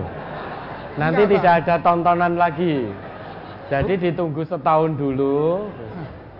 Karena di itu kan namanya di kampung kan kita minta persetujuan sama RT anu gitu. Jadi kita ntar kalau bertindak sendiri ntar kesalahan gitu loh pak. Ya. Makanya terus akhirnya minta izin sama ketua RT, akhirnya dipersilahkan. Nah itu sampai terjadi perceraian. Sesudah perceraian sampai sekarang kan si istri itu nggak nikah lagi gitu yang suaminya selingkuh Ya. tadi gitu. Nah itu yang saya tanyakan apa saya termasuk dosa karena bisa mencerai, anu bisa keluarga itu jadi cerai. Kalau kita dosa itu bagaimana saya untuk menebus dosa yang saya alami itu, Pak? Itu. Ya, Yang- saya, Saya tanya dulu, itu yang selingkuh tadi berzina itu sholat tidak? Kalau dulu belum sholat juga pak. Sekarang yang, yang zina itu loh. Sholat. Iya. Belum Ya. belum menjalankan sholat. Ya, Alhamdulillah sekarang dia itu menjalankan sholat gitu pak. Ya, Karena itu sekarang jadi keluarga antara yang perempuan tadi yang diselingkuhi sama si suami yang ur- akhirnya nikah. nikah gitu. Karena apa? Terdesak dari ditangkap itu tadi pak. Gitu. Nah, Terus ya- dinikahkan. Iya dinikahkan. Ya. gitu. Maka itu kalau saya termasuk dosa karena menceraikan si istrinya yang pertama tadi, itu bagaimana saya menebus dosanya, gitu caranya bagaimana gitu pak. Terus istrinya yang sah tadi, yang awal tadi, Ya. itu muslimah tidak? Muslimah, Nah, gitu. Nah, itu pak yang saya tanyakan. Yang kedua, gini pak, saya sebagai orang tua itu mendidik anak, tapi anak itu sampai sekarang diajak sholat belum mau sholat pak, Ya. sampai keluarga. Sekarang sampai udah keluarga. Apakah masih tanggung jawab? Apakah masih wajib orang tua selalu mengingatkan sama si anak itu terus? Tapi biarpun itu yang bagaimana belum dia belum menjalankan sholat, apakah saya itu masih diwajibkan saya mendoakan dia supaya dapat hidayah dari Allah? Ya. Itu Pak. Ya pertanyaan saya mungkin cukup sampai di situ Pak. Assalamualaikum warahmatullahi wabarakatuh. Waalaikumsalam warahmatullahi wabarakatuh. Dulu beliau belum ngaji, sehingga belum perso. Sehingga setiap malam menikmati dengan mengintip. Karena belum perso. Harusnya saat sekali melihat, oh ternyata betul. Kemudian langsung dilaporkan pada RT, pada RW. Bukan kok terus tunggu sik mbok menawa sesuk neh. Ternyata betul. Besok lagi. Kemudian sehingga menjadi apalan. Orang-orang kampung itu engko jam semene kok biasane. Sehingga diintip setahun. Itu tidak ngintip lagi ya. Itu berarti menonton dan ikut menikmati. Ikut menikmati apa yang ditonton. Kalau menurut Nabi, man ra'a minkum mungkaran falyughayyirhu biyadihi. Jika kamu melihat kemungkaran, hendaknya dicegah dengan tangan. Fa illam yastati' fa bilisanihi. Kalau tidak bisa, maka dengan lisan, berikan nasihat. Kalau tidak bisa pula, fa biqalbi, dengan hati. Wadzalika at'aful iman. Mencegah kemungkaran dengan hati itulah selemah-lemah iman. Kalau memang terjadi kemungkaran kita tidak bisa mencegah, bisanya hanya dengan hati, maka wujud bahwa kita tidak suka perbuatan itu, kita tidak ada ber- tidak berada di tempat itu. Nah tadi yang pertama sudah dibuktikan diintip ternyata tenan zina berselingkuh. Itu sudah cukup bukti. Yang menyaksikan tadi tidak hanya panjenengan sendiri. Maka harusnya dilaporkan segera biar tidak berlarut-larut. Kalau menurut Islam pelaku zina yang sudah menikah hukumnya apa? Rajam. Yaitu dilempari batu kepalanya hingga meninggal dunia. Oh kejam hukum Islam. Bukan. Kalau tidak ingin dirajam maka jangan zina. Sudah Allah anugerahi pintu halal, kenapa tidak disyukuri? Kenapa malah pilih pintu haram? Sedangkan zina itu keji. Zina itu sangat kejam. Dia sampai menghapus hubungan perwalian nasab. Kalau terlahir dari perbuatan zina seorang anak perempuan, maka anak ini tidak punya bapak secara nasab. Meski di dalam akte tertulis anaknya Fulan. Namun nanti kalau mau menikah, dia harus dengan wali hakim. Tidak bisa dinikahkan walinya ayah biologisnya yang dari zina tadi. Tidak bisa. Karena dalam Islam itu anak perempuan atau anak hasil zina dia tidak punya wali nasab secara syariat. Kejam sekali perzinahan itu, keji. Maka jangan hanya pengen zinanya saja. Hanya menuruti hawa nafsu. Penai sepiro, paling berapa menit toh? Paling berapa jam? Kalau sudah ya sudah. Waktu nafsunya muncak naik terlampiaskan paling hanya berapa lama setelah selesai selesai sudah nanti kalau muncul lagi zina lagi muncul lagi zina lagi tetapi kejamnya luar biasa Oh, rajam itu melanggar hak asasi manusia. Hak asasi manusia itulah melanggar ketentuan Allah. Karena ketetapan Allah berlaku. Andai kata negeri kita ini berlaku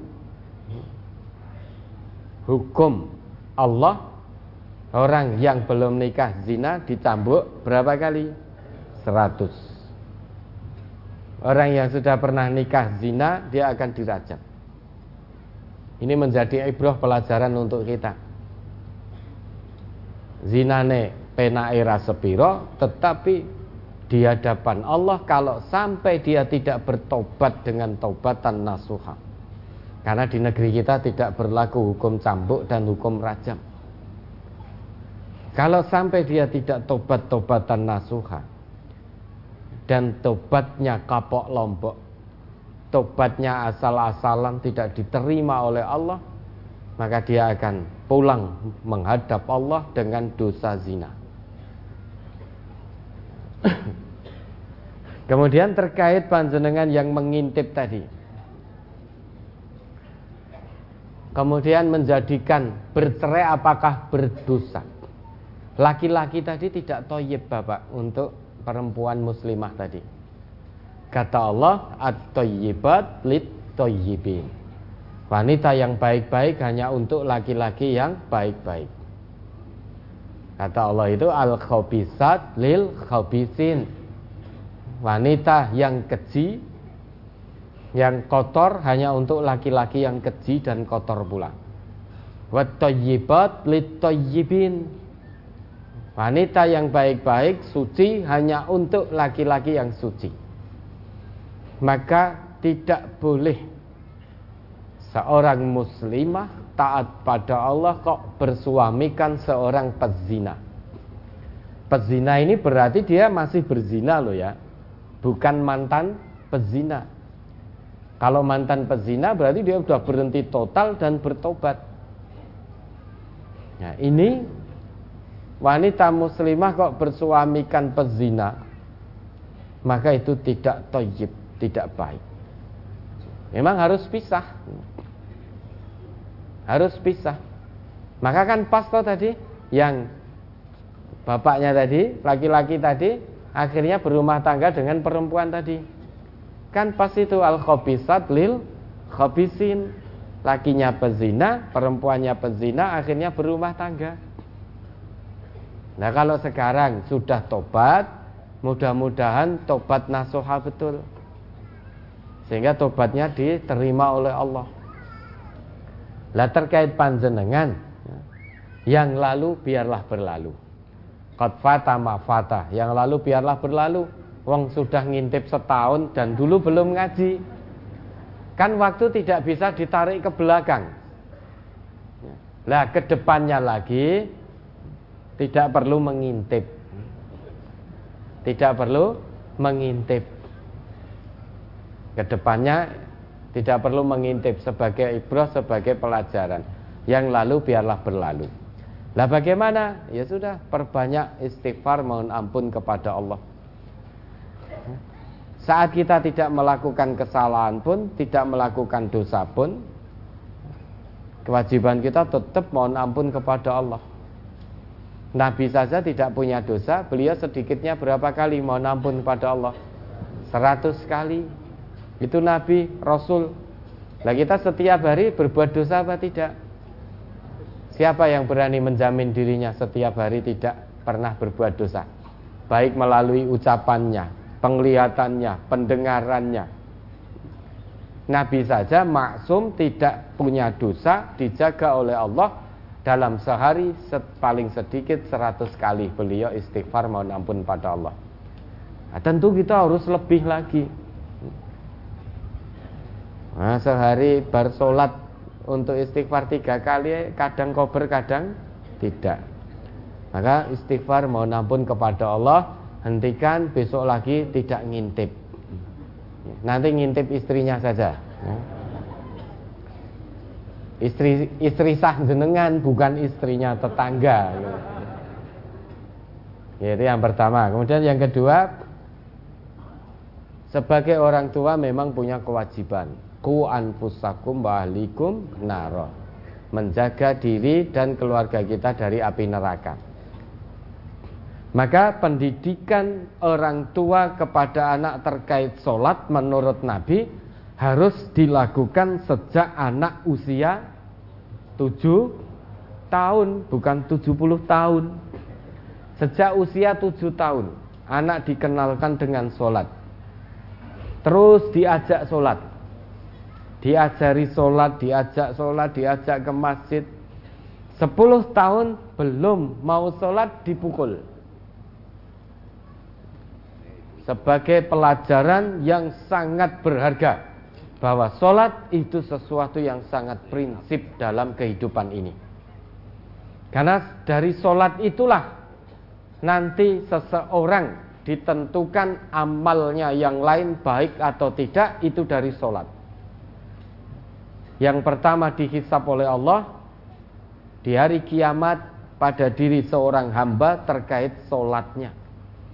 Kalau solatnya itu dicatat sempurna, maka sempurnalah semua amalnya. Penglihatannya sempurna, pendengarannya sempurna, lesannya sempurna. Sempurna di situ maksudnya jauh dari kemungkaran dan kemaksiatan. Karena orang yang sholat dan sholatnya berfungsi betul tanha anil fahsya wal mungkar. Maka orang yang sholatnya berfungsi penglihatannya tidak digunakan untuk melihat yang mungkar-mungkar. Lesannya tidak digunakan untuk mengucap yang mungkar-mungkar. Pendengarannya tidak digunakan untuk mendengar yang mungkar-mungkar Tangannya tidak digunakan untuk bekerja yang mungkar-mungkar. Kakinya tidak digunakan untuk melangkah ke tempat yang mungkar-mungkar. Itu orang yang sholatnya berfungsi. Maka sempurna. Orang yang sholatnya sempurna, pasti semua amalannya tercatat sempurna. Dari ujung rambut sampai ujung kaki. Kemaluannya tidak digunakan untuk yang keji tidak digunakan untuk memasuki pintu-pintu yang haram. Hanya digunakan untuk memasuki pintu halal. Maka orang yang sholatnya sempurna dipastikan oleh Nabi amalnya yang lain sempurna. Maka orang yang sholatnya sempurna akan mendapat hisab yang sangat-sangat mudah. Hisab yasiro. Kata Allah begitu. Hisab yang sangat mudah, sangat ringan, sangat cepat, secepat lebih cepat daripada kita mengedipkan mata. Mengedipkan mata itu cepat atau tidak? Cepat. Tetapi hisab yang akan dihadapi oleh orang yang sholatnya berfungsi nanti di hadapan Allah lebih cepat daripada kita mengedipkan mata. Hisab yasiro, mudah sekali, secepat kilat. Dia akan melewati sirot secepat kilat. Jangan pernah lihat kilat? Pernah lihat kilat? Tiba-tiba mak selap gitu kan. Gek tekone kapan? Nanune ning ngendi, warnane apa? Kan cepat sekali itu. Nah, maka orang yang sholatnya berfungsi dia akan melewati sirot secepat kilat. Artinya mendapat hisab yang sangat cepat, sangat mudah, sangat ringan. Nah ini kewajiban kita tentang sholat, mendidik anak-anak kita tentang sholat. Nah sekarang sudah terlanjur, dari dulu sudah memberi nasihat terus. Apakah sekarang masih menjadi kewajiban selama Bapak masih diberi kehidupan oleh Allah? Selama anak itu juga masih diberi nyawa oleh Allah. Kewajiban bapak terus mendoakan anak itu agar dibukakan hatinya menerima hidayah dari Allah dan terus memberi nasihat dan mengajak tidak hanya nasihat saja mengajak memberi contoh andai kalau toh nasihatnya diterima atau tidak sudah bukan urusan jenengan itu urusan anak dengan Allah. Wa ma'ala rasulina illal balagul mubin. Kewajiban Rasulullah itu hanya menyampaikan keterangan dengan gamblang. Kewajiban kita hanya menyampaikan apa yang datangnya dari Nabi ini dengan gamblang. Perkara anak kita menerima ajakan kebaikan kita atau tidak sudah bukan urusan kita Tanggung jawab kita di hadapan Allah semaksimalnya kita tunaikan. Kalau sudah memberi nasihat dengan maksimal, mengajak dengan maksimal, terus itu kita lakukan, insya Allah. Kalau nanti kita meninggal, kita pulang kepada Allah, tanggung jawab kita dalam mendidik anak-anak ini sudah tertunaikan dengan maksimal. Bari umminad dimmah sudah terlepas dari tanggung jawab. Karena kewajiban kita hanya menyampaikan, mengajak dengan maksimal. Kemaksimalan itu selama kita masih hidup berarti selama itu pula kita punya kewajiban menasehati dan mengajak. Sebagaimana Nabi Nuh sampai detik-detik terakhir itu. Sebelum anaknya diazab oleh Allah mati tenggelam.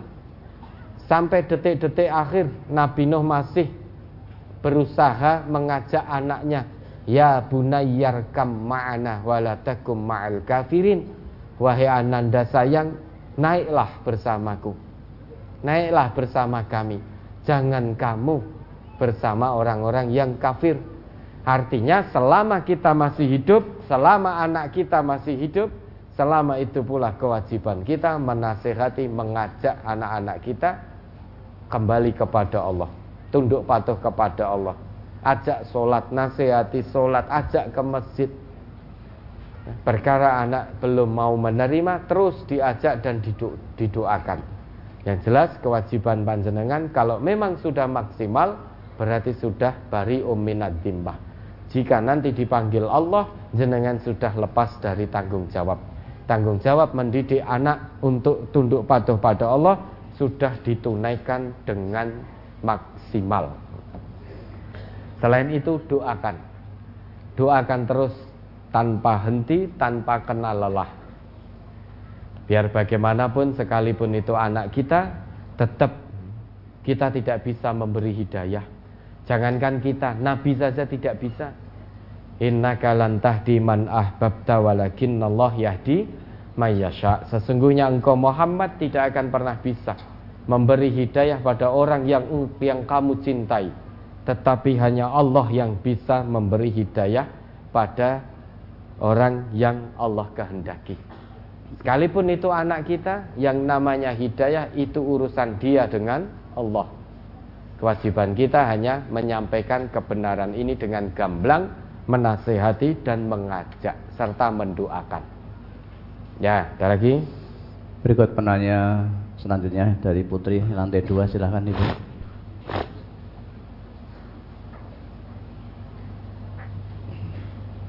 Mic-nya dihidupkan.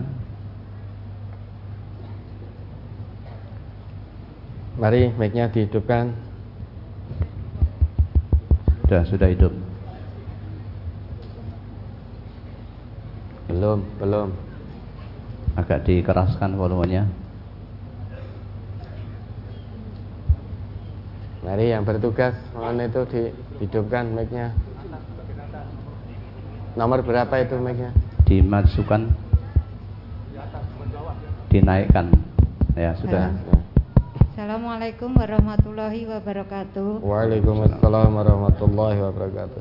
Perkenalkan nama saya Marianti dari Waru 1. Iya. Eh, yang mau saya tanyakan Ustadz, eh, bagaimana memberikan pengertian kepada anak yang ketika pulang dari pondok itu eh, mengamalkan ap- ilmu apa yang dia dapat dari pondok, sedangkan eh, ilmu tersebut berbeda dengan apa yang saya dapat dari eh, majelis. Contohnya ketika masalah mm, makmum masbuk. Nah, pemahaman anak saya itu ketika dia masih mendapatkan ruku, dia tuh tidak menambah rokaat. Ya. Nah, ketika saya sampai di rumah saya kasih pengertian bahwa makmum yang ketinggalan Al-Fatihah itu sudah menambah rokaat. Lah anak saya lantas menjawab eh, dari hadis yang kalau makmumnya masih mengikuti eh, ruku itu masih mendapat rokaat. Ya. Nah, saya terus berikan brosur dan untuk dibaca anak saya. Lain eh, masih ada lagi beberapa yang saya tidak sepaham dengan apa yang saya dapat gitu. Ya. Nah, untuk itu saya berpesan pada anak saya, apakah salah gitu kalau seandainya ketika kamu nak di pondok yang mengamalkan apa yang di pondok dan ketika di rumah semaksimalnya bisa mengikuti eh, apa yang sepaham dengan saya. Nah, yang begitu, yang begitu itu apakah saya salah, Ustaz? Nah, jawaban putranya gimana? Ya, ya insya Allah begitu aja. Lah, daya- Ya. Dan yang kedua, hmm, saya pernah ditanya teman masalah sholat id takbir di sela-sela takbir itu apakah ada bacaan atau tidak? Lah, saya menjawabnya kurang tahu. Saya selama ini belum tahu dan nah, Mbak sendiri gimana ya? Saya jawab saya cuman diam gitu. Nah, yang jawaban yang seperti itu apakah sudah benar atau belum Ustadz? Atas jawabannya saya ucapkan terima kasih. Wassalamualaikum warahmatullahi wabarakatuh. Waalaikumsalam warahmatullahi wabarakatuh. Yang kedua dulu. Ya memang sudah betul.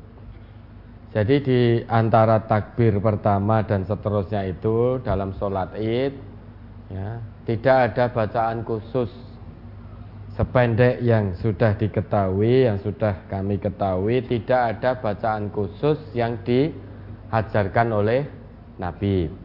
Maka ya ikuti imamnya takbir, kita juga ikut takbir. Ya sudah, tidak membaca apa-apa. Sudah betul yang ibu jawab tadi. Kemudian yang nomor dua, eh nomor satu, ya. Ini biasanya satu dulu, ya, satu baru dua. Ini dua terus satu. Yang nomor satu pertanyaan tadi, memang kalau kita punya anak, kemudian sekolah di luar lembaga kita, maka potensi akan beda pemahaman. Sangat potensi itu. Akan berbeda pemahaman dan pengamalan. Tentu sesuai dengan lembaga tempat anak kita sekolah karena setiap hari pelajaran yang disampaikan tentang itu. Itu pertama. Kalau kita punya anak sekolah di luar lembaga MTA punya potensi akan beda pengamalan, beda pemahaman. Termasuk tadi putra ibu kebetulan di pondok. Kalau di pondok MTA insya Allah Mas Bu dapat rukuk tetap nambah. Kalau di pondok MTA. Karena yang kita yakini, kita pahami makmum masbuk dia tidak dapat Fatihah meski dapat rukuk maka sholatnya tidak sempurna rekaatnya itu tidak sempurna. Maka harus nambah saat imam salam, dia tidak ikut salam, kita tidak ikut salam, tapi berdiri menyempurnakan rekaat yang memang kita tertinggal Fatihah tadi meski dapat ruku. Memang di tempat lain saudara-saudara kita selama dapat ruku maka sudah dihitung satu rekaat. Ini sudah perbedaan pemahaman. Ya terus bagaimana? Kalau kita dengan saudara-saudara muslim kita lainnya saling menghormati sudah ini pemahaman pendapat yang tidak bisa dikompromikan yang meyakini bahwa la solata liman lam yakro bi fatihatil kitab tidak sah solat seseorang yang tidak membaca fatihah maka sekalipun dia mendapat rukuk dia tidak ikut salam. Nanti dia akan berdiri menyempurnakan. Karena rekaat yang tadi dia tertinggal fatihah itu tidak sempurna tidak dihitung rekaatnya. Maka dia akan berdiri menyempurnakan rekaat yang tidak terhitung tadi. Yang tidak dihitung sebagai satu rekaat. Kalau dalam sholat jahar yang namanya rangkaian fatihah ya dimulai dari Alhamdulillah. Sedangkan kewajiban kita sebagai makmum itu mendengarkan dan memperhatikan bacaan imam saat kita masbuk imam sudah membaca alhamdulillah rahman maliki dan seterusnya itu kita meskipun mendengar dari jauh namun kita kan belum masuk dalam solat itu. Maka kita ketinggalan fatihah. Karena ketinggalan beberapa ayat dalam fatihah berarti fatihah tidak sempurna oleh karenanya saat imam salam, kita tidak ikut salam. Meski mendapatkan bacaan imam dalam surat dan juga rukuknya imam. Karena kita ketinggalan Fatihah, tidak mendapati Fatihah secara lengkap, secara sempurna. Adapun bagi saudara-saudara yang meyakini selama masih mendapatkan rukuk maka mendapat satu rakaat sehingga imam salam dia juga akan salam sebagaimana putra ibu tadi. Kalau itu saudara muslim kita kita saling menghormati. Kalau itu bagian keluarga kita maka semaksimalnya diberi pemahaman, diberi pengertian bahwa apa yang ibu pahami tidak asal-asalan. Jadi berdasarkan dalil-dalil juga. Kalau memang itu di lembaga pendidikannya terkait dengan makmum masbuk ini, andai kata tertinggal fatihah putra ibu terus berdiri kemudian menyempurnakan rekaat yang tertinggal itu juga tidak menjadi soal, tidak masalah. Nah kalau itu satu keluarga Satu pemahaman Itu akan lebih baik. Keluarga itu akan harmonis Tidak ayal-ayalan. Gara-gara beda pemahaman Beda pengamalan dalam praktek Ibadah dalam praktek keagamaan ini. Sehingga satu pemahaman Kalau beda nanti akan ada. Ada tuh anak kita yang kebetulan di pesantren lulus dari pesantren karena sudah rumongso dapat ilmu bisa baca kitab dan lain sebagainya begitu pulang nyalah nyalah ke wong tua nih karena orang tuanya tidak bisa baca kitab. Menyesat nyesatkan bapak dan ibunya. Nyalah nyalah ke bapak dan ibunya. Pak bu niki loh kitabnya. Ini loh anunya. Diwaos jenengan sakit baca nopo mboten? Jelas bapak ibunya tidak bisa. Dibawakan kitab. Enggak niki loh bunyinya seperti ini. Ada enggak yang seperti itu? Ada mungkin termasuk putra panjenengan. Ya toh, sekolah di pondok pesantren, lulus pulang merasa dapat ilmu, bisa baca kitab, kemudian menemui panjenengan nyesat-nyesat ke panjenengan, oh MTA ini ku nopo to Pak? MTA ini ku nopo? Ngaji kok tidak buka kitab, ngaji kok dengan brosur. Ngaji itu ya harus buka kitab kitab ini, kitab ini, kata ulama ini, kata ulama ini, itu dan lain sebagainya. Kalau itu putranya jenengan seperti itu, jawab saja, le, nduk, ya wajar, kowe ngono, kowe soalnya rung mudeng MTA. Orang yang tidak gabung ke MTA tidak akan paham tentang MTA sebagaimana kita. Tidak gabung ke ormas Islam lainnya, kita tidak akan paham. Terkait komunitas itu. Sebagaimana beliau-beliau. Kalau tidak gabung di MTA tidak akan paham luar dalamnya, metodenya tidak akan paham.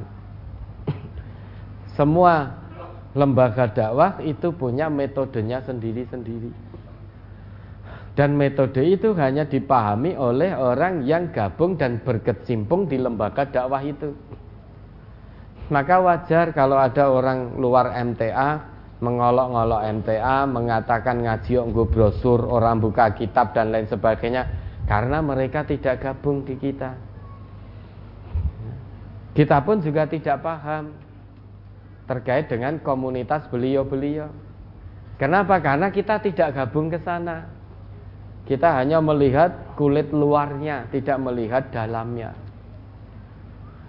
Nah, maka wajar kalau putra panjenengan akan mengatakan seperti itu. Lah, selebihnya bagaimana? Nah, diberi pemahaman, dinasehati. Iki dasare ibu ngene lho le. Dalile iki, hadise iki. Dasare bapak ini lho le sehingga bapak ibu tidak ngawur. Dasarnya ini ini ini. Lah, kemudian kalau sudah melihat dasarnya, kemudian putra panjenengan lantas menjawab, "Pun niku dasarnya keliru kabeh." Nah, ini beda cerita. Berarti ngeyel. Putra panjenengan bergudul berarti kalau begitu.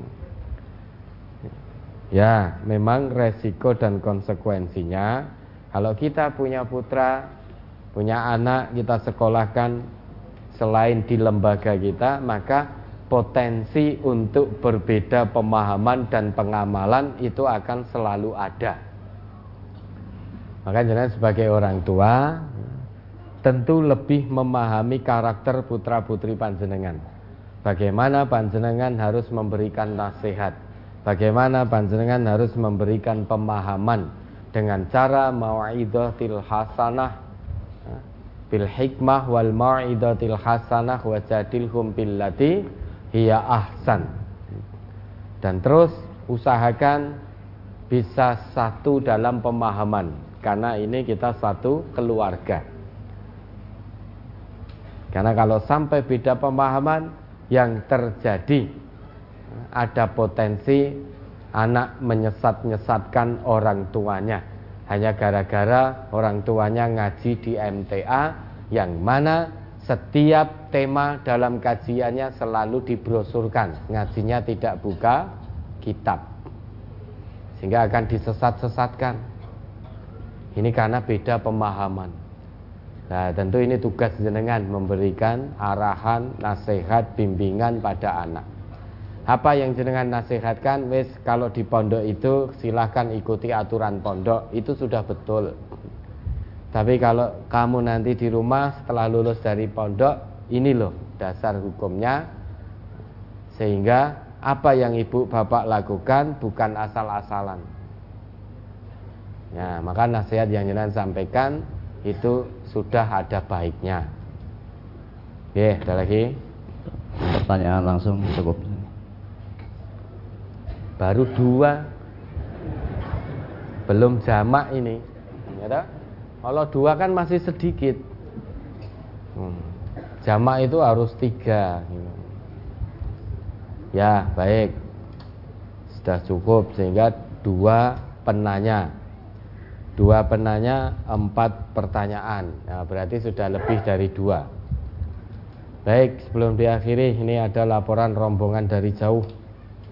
Pedulungan Kota Semarang satu bis. Ini bisa isi tenan toh ini. Ya. Alhamdulillah. Cabang Pakem Sleman satu bis dan satu mobil. Ini kalau mobilnya pickup ya isinya berarti hanya dua depan itu ya. Ya ini tentu mobil yang ya pelayan pelayan atau pelayan pelayan pelayan Gunung Kidul satu bis dan dua mobil. Dari Wonosobo empat mobil. Ya ahlan wasahlan sugeng rawuh mudah-mudahan istiqomah. Apa yang sudah dikeluarkan untuk menempuh jarak sekian jauh mudah-mudahan dinilai lillah di hadapan Allah. Baik kemudian ini oh. ada permohonan doa kesembuhan ada 21 orang baik mari kita doakan saudara-saudari kita 21 orang yang saat ini sedang diuji dengan sakit oleh Allah. Mari kita doakan. Allahumma shfihim Allahumma shfihim Allahumma shfihim. Ya mudah-mudahan jadi kafaroh. Ada lagi? Mohon doa atas meninggalnya. Yang pertama Ustaz Waluyo Martono Makam Haji. Ibu Recep Mun Rejo Jumantono 3 Ibu Sukarmiati Mustaqim Semanggi Bapak Ruwi Grogol 7 Ada empat warga yang meninggal Mohon doa Kita doakan Mari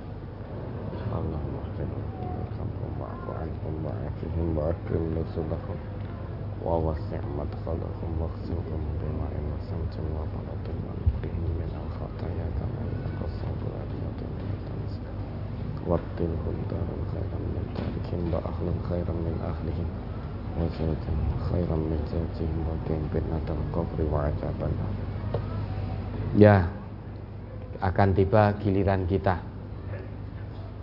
Satu kepastian fa idza jaa ajaluhum la yastakhiruna sa'ah wala yastaqdimun fa idza jaa ajaluhum pakai idza pasti akan terjadi hari kematian kita pasti akan tiba maka tidak usah dingen ditunggu saja antri dengan tertib antri dengan baik tidak usah saling mendahului, tidak usah saling sikut.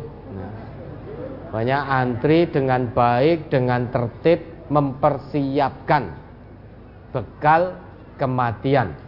Sehingga nanti kalau waktu kematian kita tiba, itu betul-betul sudah siap.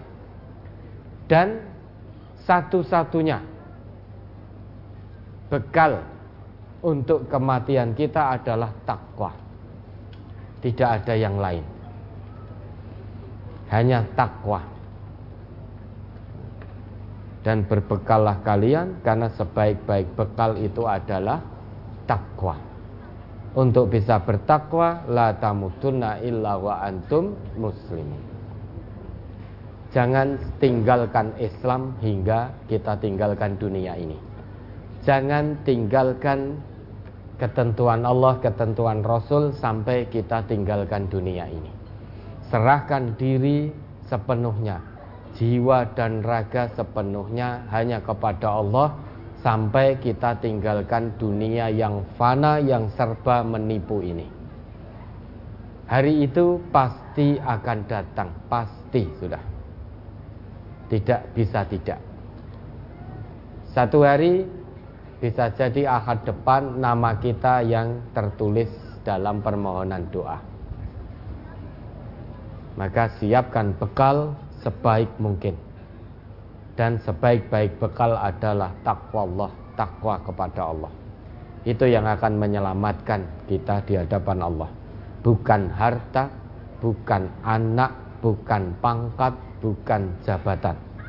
Namun takwa yang akan menyelamatkan kita di hadapan Allah. Dan waktu itu datangnya insya Allah tidak akan lama. Kematian kita insya Allah datangnya tidak akan lama. Karena kita hidup di dunia ini hanya sebentar. Sebentar. Sekarang banyak di antara kita yang sudah tiba-tiba kepala 8, kepala 7, kepala 6, kepala 5. Padahal masih terngiang jelas baru kemarin kelas 6 SD. Tidak terasa waktu berlalu begitu cepat. Ini membuktikan bahwa kehidupan dunia ini menipu, hari kematian kita datangnya tidak lama lagi. Hidup di dunia hanya sementara, sifatnya hanya sebentar saja. Maka jangan sampai terperdaya oleh dunia. Jangan jadikan dunia sebagai fokus dalam kehidupan ini. Rugi nanti. Rugi sedang asik-asiknya fokus pada dunia, menomor satukan dunia, tiba-tiba didatangi oleh malaikat maut. Sudah selesai. Semua yang ada pada sisi kita di dunia pasti akan kita tinggalkan saat malaikat maut sudah mendatangi kita. Harta akan kita tinggalkan, pangkat kita lepaskan, keluarga kita tinggalkan, anak istri, suami yang dicintai akan kita tinggalkan maka fokuslah pada kehidupan akhirat. Karena tempat tinggal kita bukan di dunia ini. Dunia ini hanya tempat persinggahan sementara. Tempat tinggal kita adalah di kampung akhirat. Wa inna daral akhirah lahiyal hayawan laukanu ya'lamun. Yang taat pada Allah akan kembali kepada Allah. Akan kembali ke kampung halaman yang abadi yaitu kampung akhirat yang durhaka kepada Allah juga pasti mati dan akan kembali kepada Allah. Baik yang taat maupun yang durhaka semuanya akan mati, semuanya akan meninggalkan dunia yang fana ini menuju kampung halaman yang abadi untuk mempertanggungjawabkan amal perbuatan sehari-hari ketika di dunia ini. La tamutunna illa wa antum muslimun. Baik, ada lagi? Ada permohonan doa untuk jamaah haji MTA. Kami jamaah haji dari KBHU MTA se-Solo Raya mengabarkan Alhamdulillah kami di sini dalam keadaan sehat dan saat ini kami menyimak kajian Ahad pagi bersama-sama. Kemudian kami juga mohon doa dan ridho dari Al Ustadz Insya Allah besok hari Jumat tanggal 8 Juli 2022 akan memulai rangkaian ibadah haji. Semoga kami dapat melaksanakan rukun, wajib dan sunnah haji dengan sebaik-baiknya sesuai dengan tuntunan. Dan semoga Ustaz senantiasa dalam keadaan sehat dan selalu dalam lindungan Allah. Hormat kami Muhammad Al-Amin. Amin. Terima kasih keikhlasan doanya. Demikian pula semoga semua keluarga besar Majelis Tafsir Al-Quran beserta simpatisannya dan segenap saudara-saudara mukmin kita di mana pun berada senantiasa dalam lindungan rahmat dan ridho Allah di mana pun berada. Alhamdulillah ya, tetap jaga kelurusan niat jangan sampai bengkok ya. karena kalau sampai bengkok maka niat haji yang awalnya lillahi ta'ala bisa menjadi riak. Kalau riak maka tidak akan mendapatkan apa pun kecuali hanya rasa lelah dan dicap oleh Allah sebagai orang munafik. Naudzubillah. Nanti salam saya salam kami semua buat saudara-saudara kita yang saat ini sedang berada di tanah suci menjadi tamu-tamu Allah Mudah-mudahan hajinya mabrur. Haji mabrur dan yang belum dipanggil oleh Allah, maksudnya dipanggil ke tanah suci, ya. Mudah-mudahan diberi kemudahan oleh Allah untuk bisa segera mungkin setepat mungkin waktunya untuk menjadi tamu-tamu Allah. Ya, ada lagi. Kemudian untuk pengumuman resmi dari Al Ustaz tentang pelaksanaan puasa Arafah dan sholat Id. Ya, baik. Jadi untuk puasa Arafah Maka kami Majelis Tafsir Al-Quran memutuskan berdasarkan wukuf yang akan dilaksanakan oleh jamaah haji pada hari Jumat tanggal 9 Juli ya. Jumat itu tanggal berapa itu? 8 Tanggal 8 Coba dituliskan tanggal berapa itu? 8 Juli. Ya, tanggal 8 Juli 2022. Jadi wukuf akan dilaksanakan oleh jamaah haji pada hari Jumat tanggal 8 Juli 2022 berdasarkan sabda Nabi disunahkan dianjurkan bagi orang-orang yang sedang tidak wukuf.